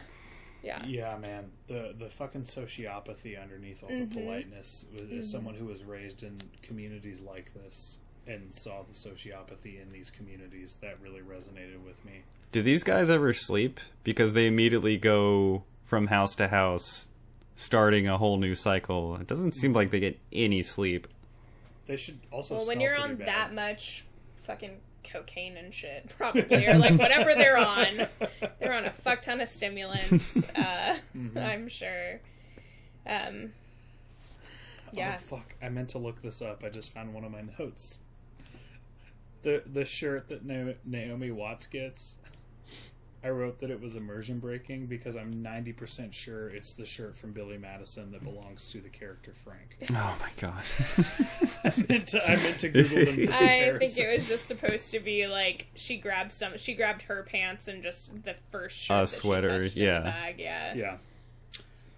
Yeah. Um, dude, I really wanted to. uh I wanted to talk about how Naomi Watts deserves a fucking Oscar for this performance.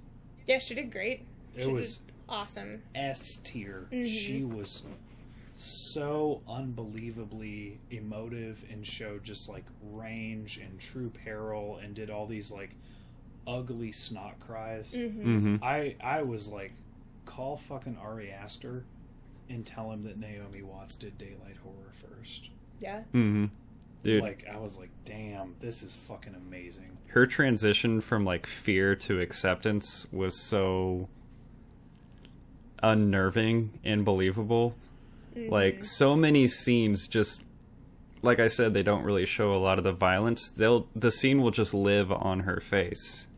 It won't Yeah. show what's happening. It'll just show her reaction to what's happening. And she carries so mm-hmm. many scenes where the focus is just her character's reaction to what's going on around her.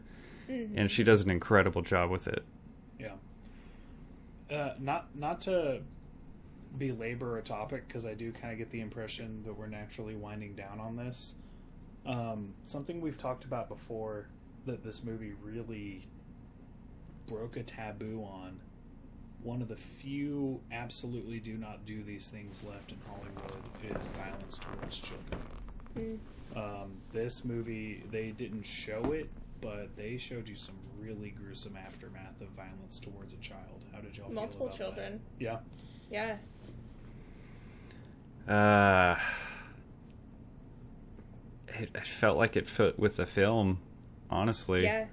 I did Like, too. I, I think it like really the bleakness of like that's who they killed 1st Mhm. right? Like Ooh, and and what I what that was a game changer moment. It, Mhm. Well, and, and something that they said, and I don't, I don't know if you guys talked about this earlier or not, um, but something that they said when they started talking about that bet is that, like, even if they win, like, even if the family wins, they're going to do so much harm that they will not win, Mhm. that they will never be able to get over this, Mhm. that, like, they're going to, die, like, a part of them is still going to die, mm. and so they still win. Yeah. And so by killing their son, like even if that couple was able to get out, like I what I feel like what they were trying to show us and what I got a sense of was like just Tim Roth's character feeling so much shame and like weakness like they take him out immediately and any strength that he could have had is just like immobilized like Yeah. any sort of like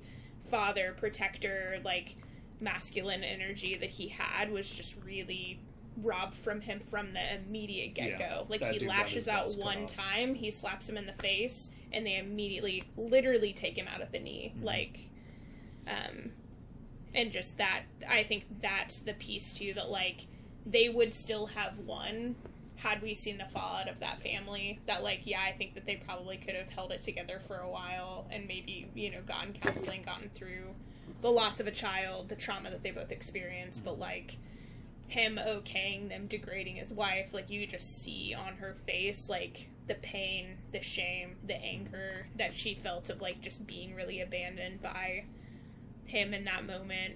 I don't know. I mm-hmm.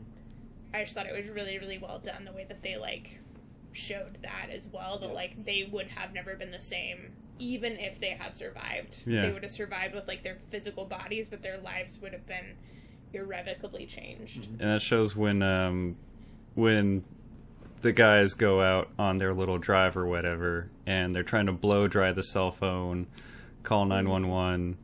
They they just decide like Anne's just gonna make a run for it. She's gonna just try to escape, and she's up on the counter about to jump out the window because the door's locked. And Tim Roth, instead of saying "I love you," he says, "Please forgive me." Mm-hmm. So that that just shows exactly what you're saying. Like everything that's happened, like don't like once you know I'm dead and you've gone on from here to live your life, like please don't remember me uh, for what I've done here these last like 12 hours or so. And then there share Yeah. some I love yous. So Yeah, yeah.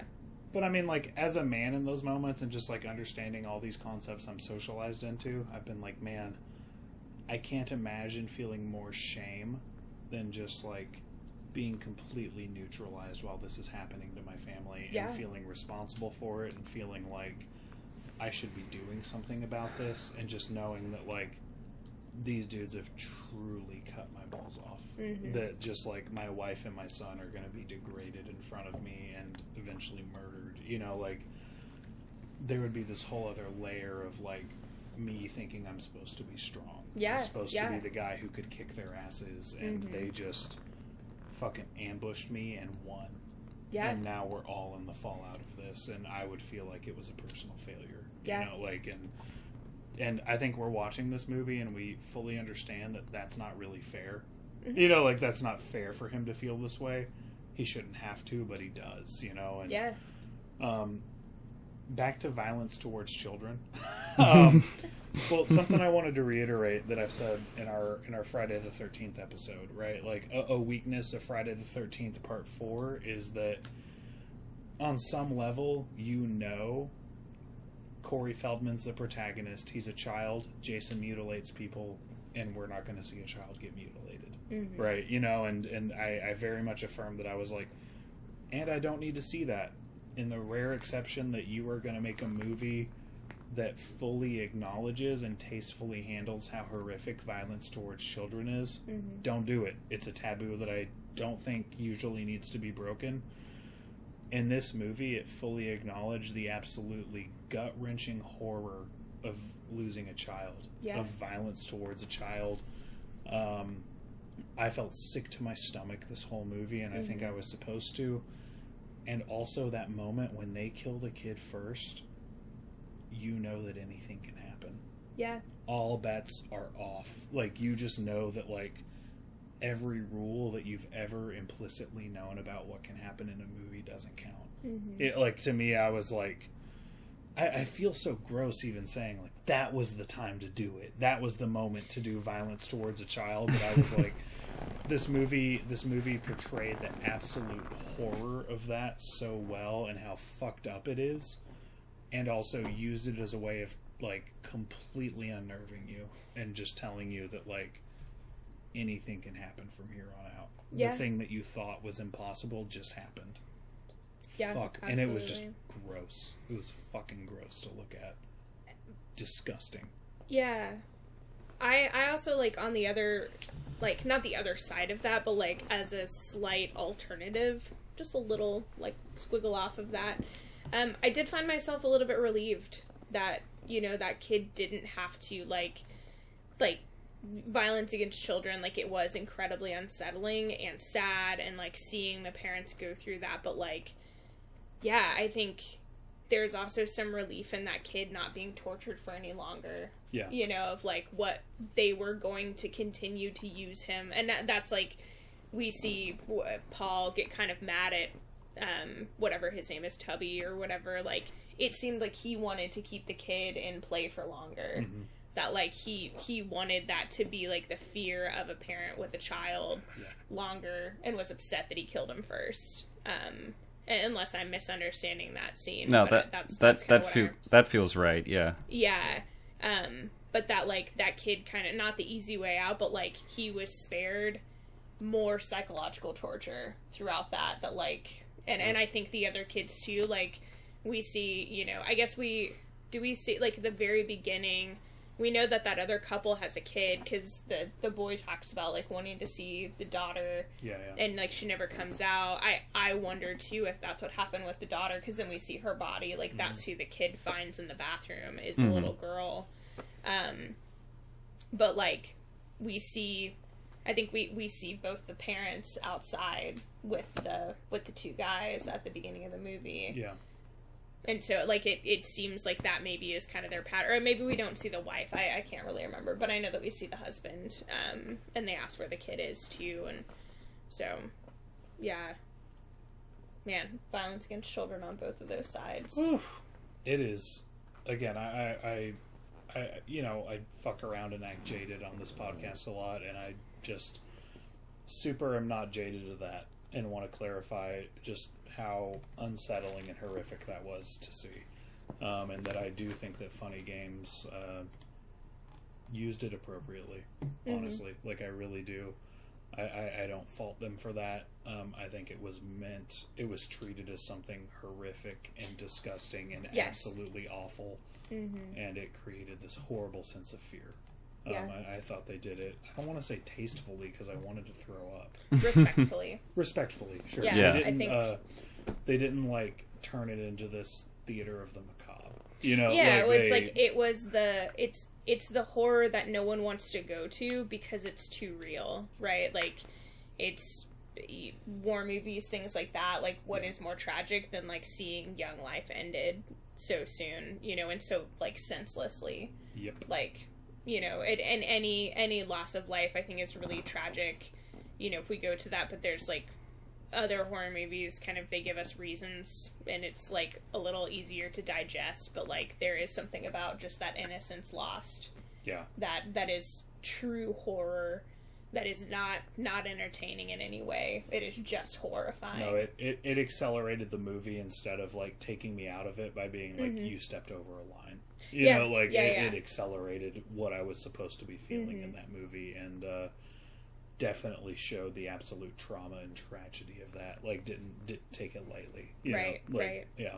Yeah, and and it, I think it would have been really different had we like seen them like or like heard them like torturing a child. Like the the the quick end of such a young life too. I think was really significant as well. That like it was one shot and a scream, Yeah. and that's all that we saw. And then we just saw like the aftermath of that. And I think that's also like it, it would have sat very very differently if they had like cut up a child with a knife, you know, and made us like listen to that and the parent. Like that would have been That would have felt disgusting. It would have been exploitative and- It mm-hmm, would have felt like just grotesque. I feel sick shock, even like shock horror. Yes, right? like, yeah. I, I feel like ill even like thinking that through, like seeing that scene or hearing that. Like I would have, I think I probably would have walked out of the Yeah. of of like our living room. it would have felt cheap and Mhm. just like you know, functionally like watching a snuff film. Even Yeah, if you knew it was fake, you would have been like, "I don't need these images in my brain. Absolutely, I, I don't want to. I don't want to see this anymore.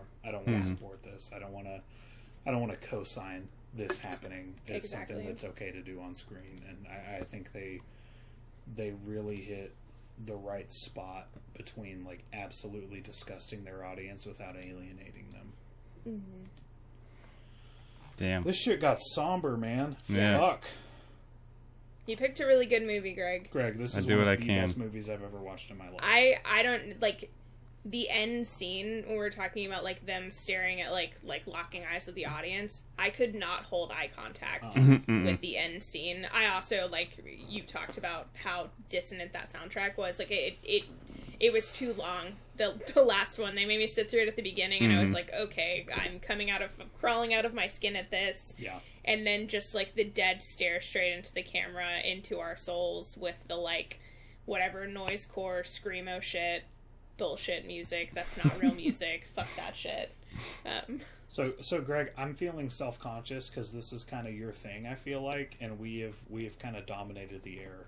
I want to give you a platform to share your thoughts. Uh, my thoughts are I'm exhausted and I have to pee. yeah Me too. I have um, let's let's do gimmicks. Yeah. Um, okay. Um, Greg, what is your favorite wink to the audience? Uh, it's got to be the first time Michael Pitt looks right into the camera. Uh, it's my least favorite. It, if not for that, it would be my least favorite scene with the dog dying. Oh, Rest in peace, Lucky. But his his look into the camera is just like, you guys know, and then we do know. It's Yeah. it's unnerving and it really. It's also just so cool. They make us wait. He's not cool. movie The to- character's not cool, but like the way they did it is just like, it it it's what part of what makes this movie what it is. Vanessa, what's your favorite Ooh. favorite wink to the audience? Um. Honestly, I think e- either that first one or the rewind, like that got the biggest pop from me. Was like the rewind, um, Mhm. where I was just like, all hope is lost. Oh my gosh! And any nothing can actually affect these guys because they can change the outcome of anything to fit their needs. I'll go with uh, something you just touched on was the uh, the freeze frame where he on the on the roll credits where he is staring into our souls. I was literally watching that and I was like, if I saw this in a theater, I think I would just run out of the theater. I hmm. don't think I could sit like it, it's one thing to see it in the environment of my own home. You know, like it's one thing to like have control of that remote and still feel like some sense of intrigue if this was on like a 50 foot silver screen in front of me, I picture myself just fucking bolting. like, yeah, I like legitimately feel like I might have just like sprinted out of the theater and been like, I can't do this anymore. He's looking right at me. I want out of this environment. Uh, what's your favorite line for this one, Denny? My favorite line from this movie Ciao, Bella. Oh my god, sploosh. Woo! Woo! That's all I'm going to say. Ciao, Bella's my favorite line. Vanessa, you, do you even have one? I I did not take that note. Um, Yeah. there were some really significant ones, but I'm not going to try to pull one out of nowhere. Yeah, I don't. I I didn't like take note of a favorite line. Yeah, I wasn't sure if there was any that you even really liked. So yeah, I, I I forgot about the Ciao Bella until you just said it, but that was like just the the nonchalance and dismissiveness of that. Like that whole scene was This is nothing. yeah. the person you care about most in this movie, fucker. This is nothing. Later slut. That's how I say goodbye to people as later sluts, by the way. He does it all the time. Not a slut. that's true. He says it to me a lot. Uh, mine is, of course, where's the fucking remote control? Oh, Because you're just like, wait, what? What is he talking about? And then it's Yeah. too late. I legitimately thought because of the way like NASCAR is obnoxiously on when we're looking at like dead bodies. on Ah, that shit, yeah. I thought they were about to do this meta commentary where he like self-soothed himself by turning the TV on and he's like dependent on that. I had no idea how fucking meta it was gonna get. hmm like I just had no idea what we were in for in that moment. Oh, Yeah. I'm sorry. I Denny. just patted Vanessa on the shoulder and she didn't like it. It really startled me, and it was kind of hard. It's fine. Sorry, it's all good. How would you rate this movie, Denny? On your scale? out of 50. 48 out of 50. 48 out of 50. That's a solid rating. Uh, mine's going to be a 36 out of 40, the highest of the episode, one of the higher ones of the of the show. For me, just I bumped it up a single point. I had it like at a 35, but I bumped it up to a 36 on this rewatch. Um, it would be a little higher. I think we lived in that scene a little too long, where. Uh, it's just that one single shot after the two guys leave, and Naomi Watts like hops over and turns off the TV, and then goes to the kitchen and undoes her tape, and then comes back and picks up Tim Roth and kind of consoles him. Like it's it's really good and really well done, but like stuff like that just felt like it was maybe about two minutes too long, and yeah, just I will always dock a point for a dog dying, so that doesn't help. Yeah. I, I, I agree with that scene. That one felt a little like just a smidge too long. Yeah. Not too much, but just like I yeah. I felt the same bit. about Georgie's chase scene. Um, all that goes to say, I entered this mode where I was like, "This is S tier." Now I'm nitpicking. Hmm. You know, yeah, like I'm like, yeah, exactly. It, it's it's not perfect, but it is damn near close. Dude. And I already know that, and that's why I'm being I'm having extra scrutiny because I'm gonna see if I'm gonna like give this the same rating as Casablanca or The Shining. You know, mm-hmm. like For- I'm, I'm really it, it enters another realm where I'm like, now I'm really gonna analyze you because you could get that fifty. You know, like Mhm. you could get that five stars from me. You're definitely in in orbit of that. Um, and it didn't quite hit it, but hot damn, 48 is not an insult for me. Absolutely not. that is a high, high compliment. And, dude, I am a fan of any movie that makes me feel something that no movie has ever made me feel before. And even talking about this movie, I'm feeling what I felt when I watched it last night. I've never felt that Dreadful stress.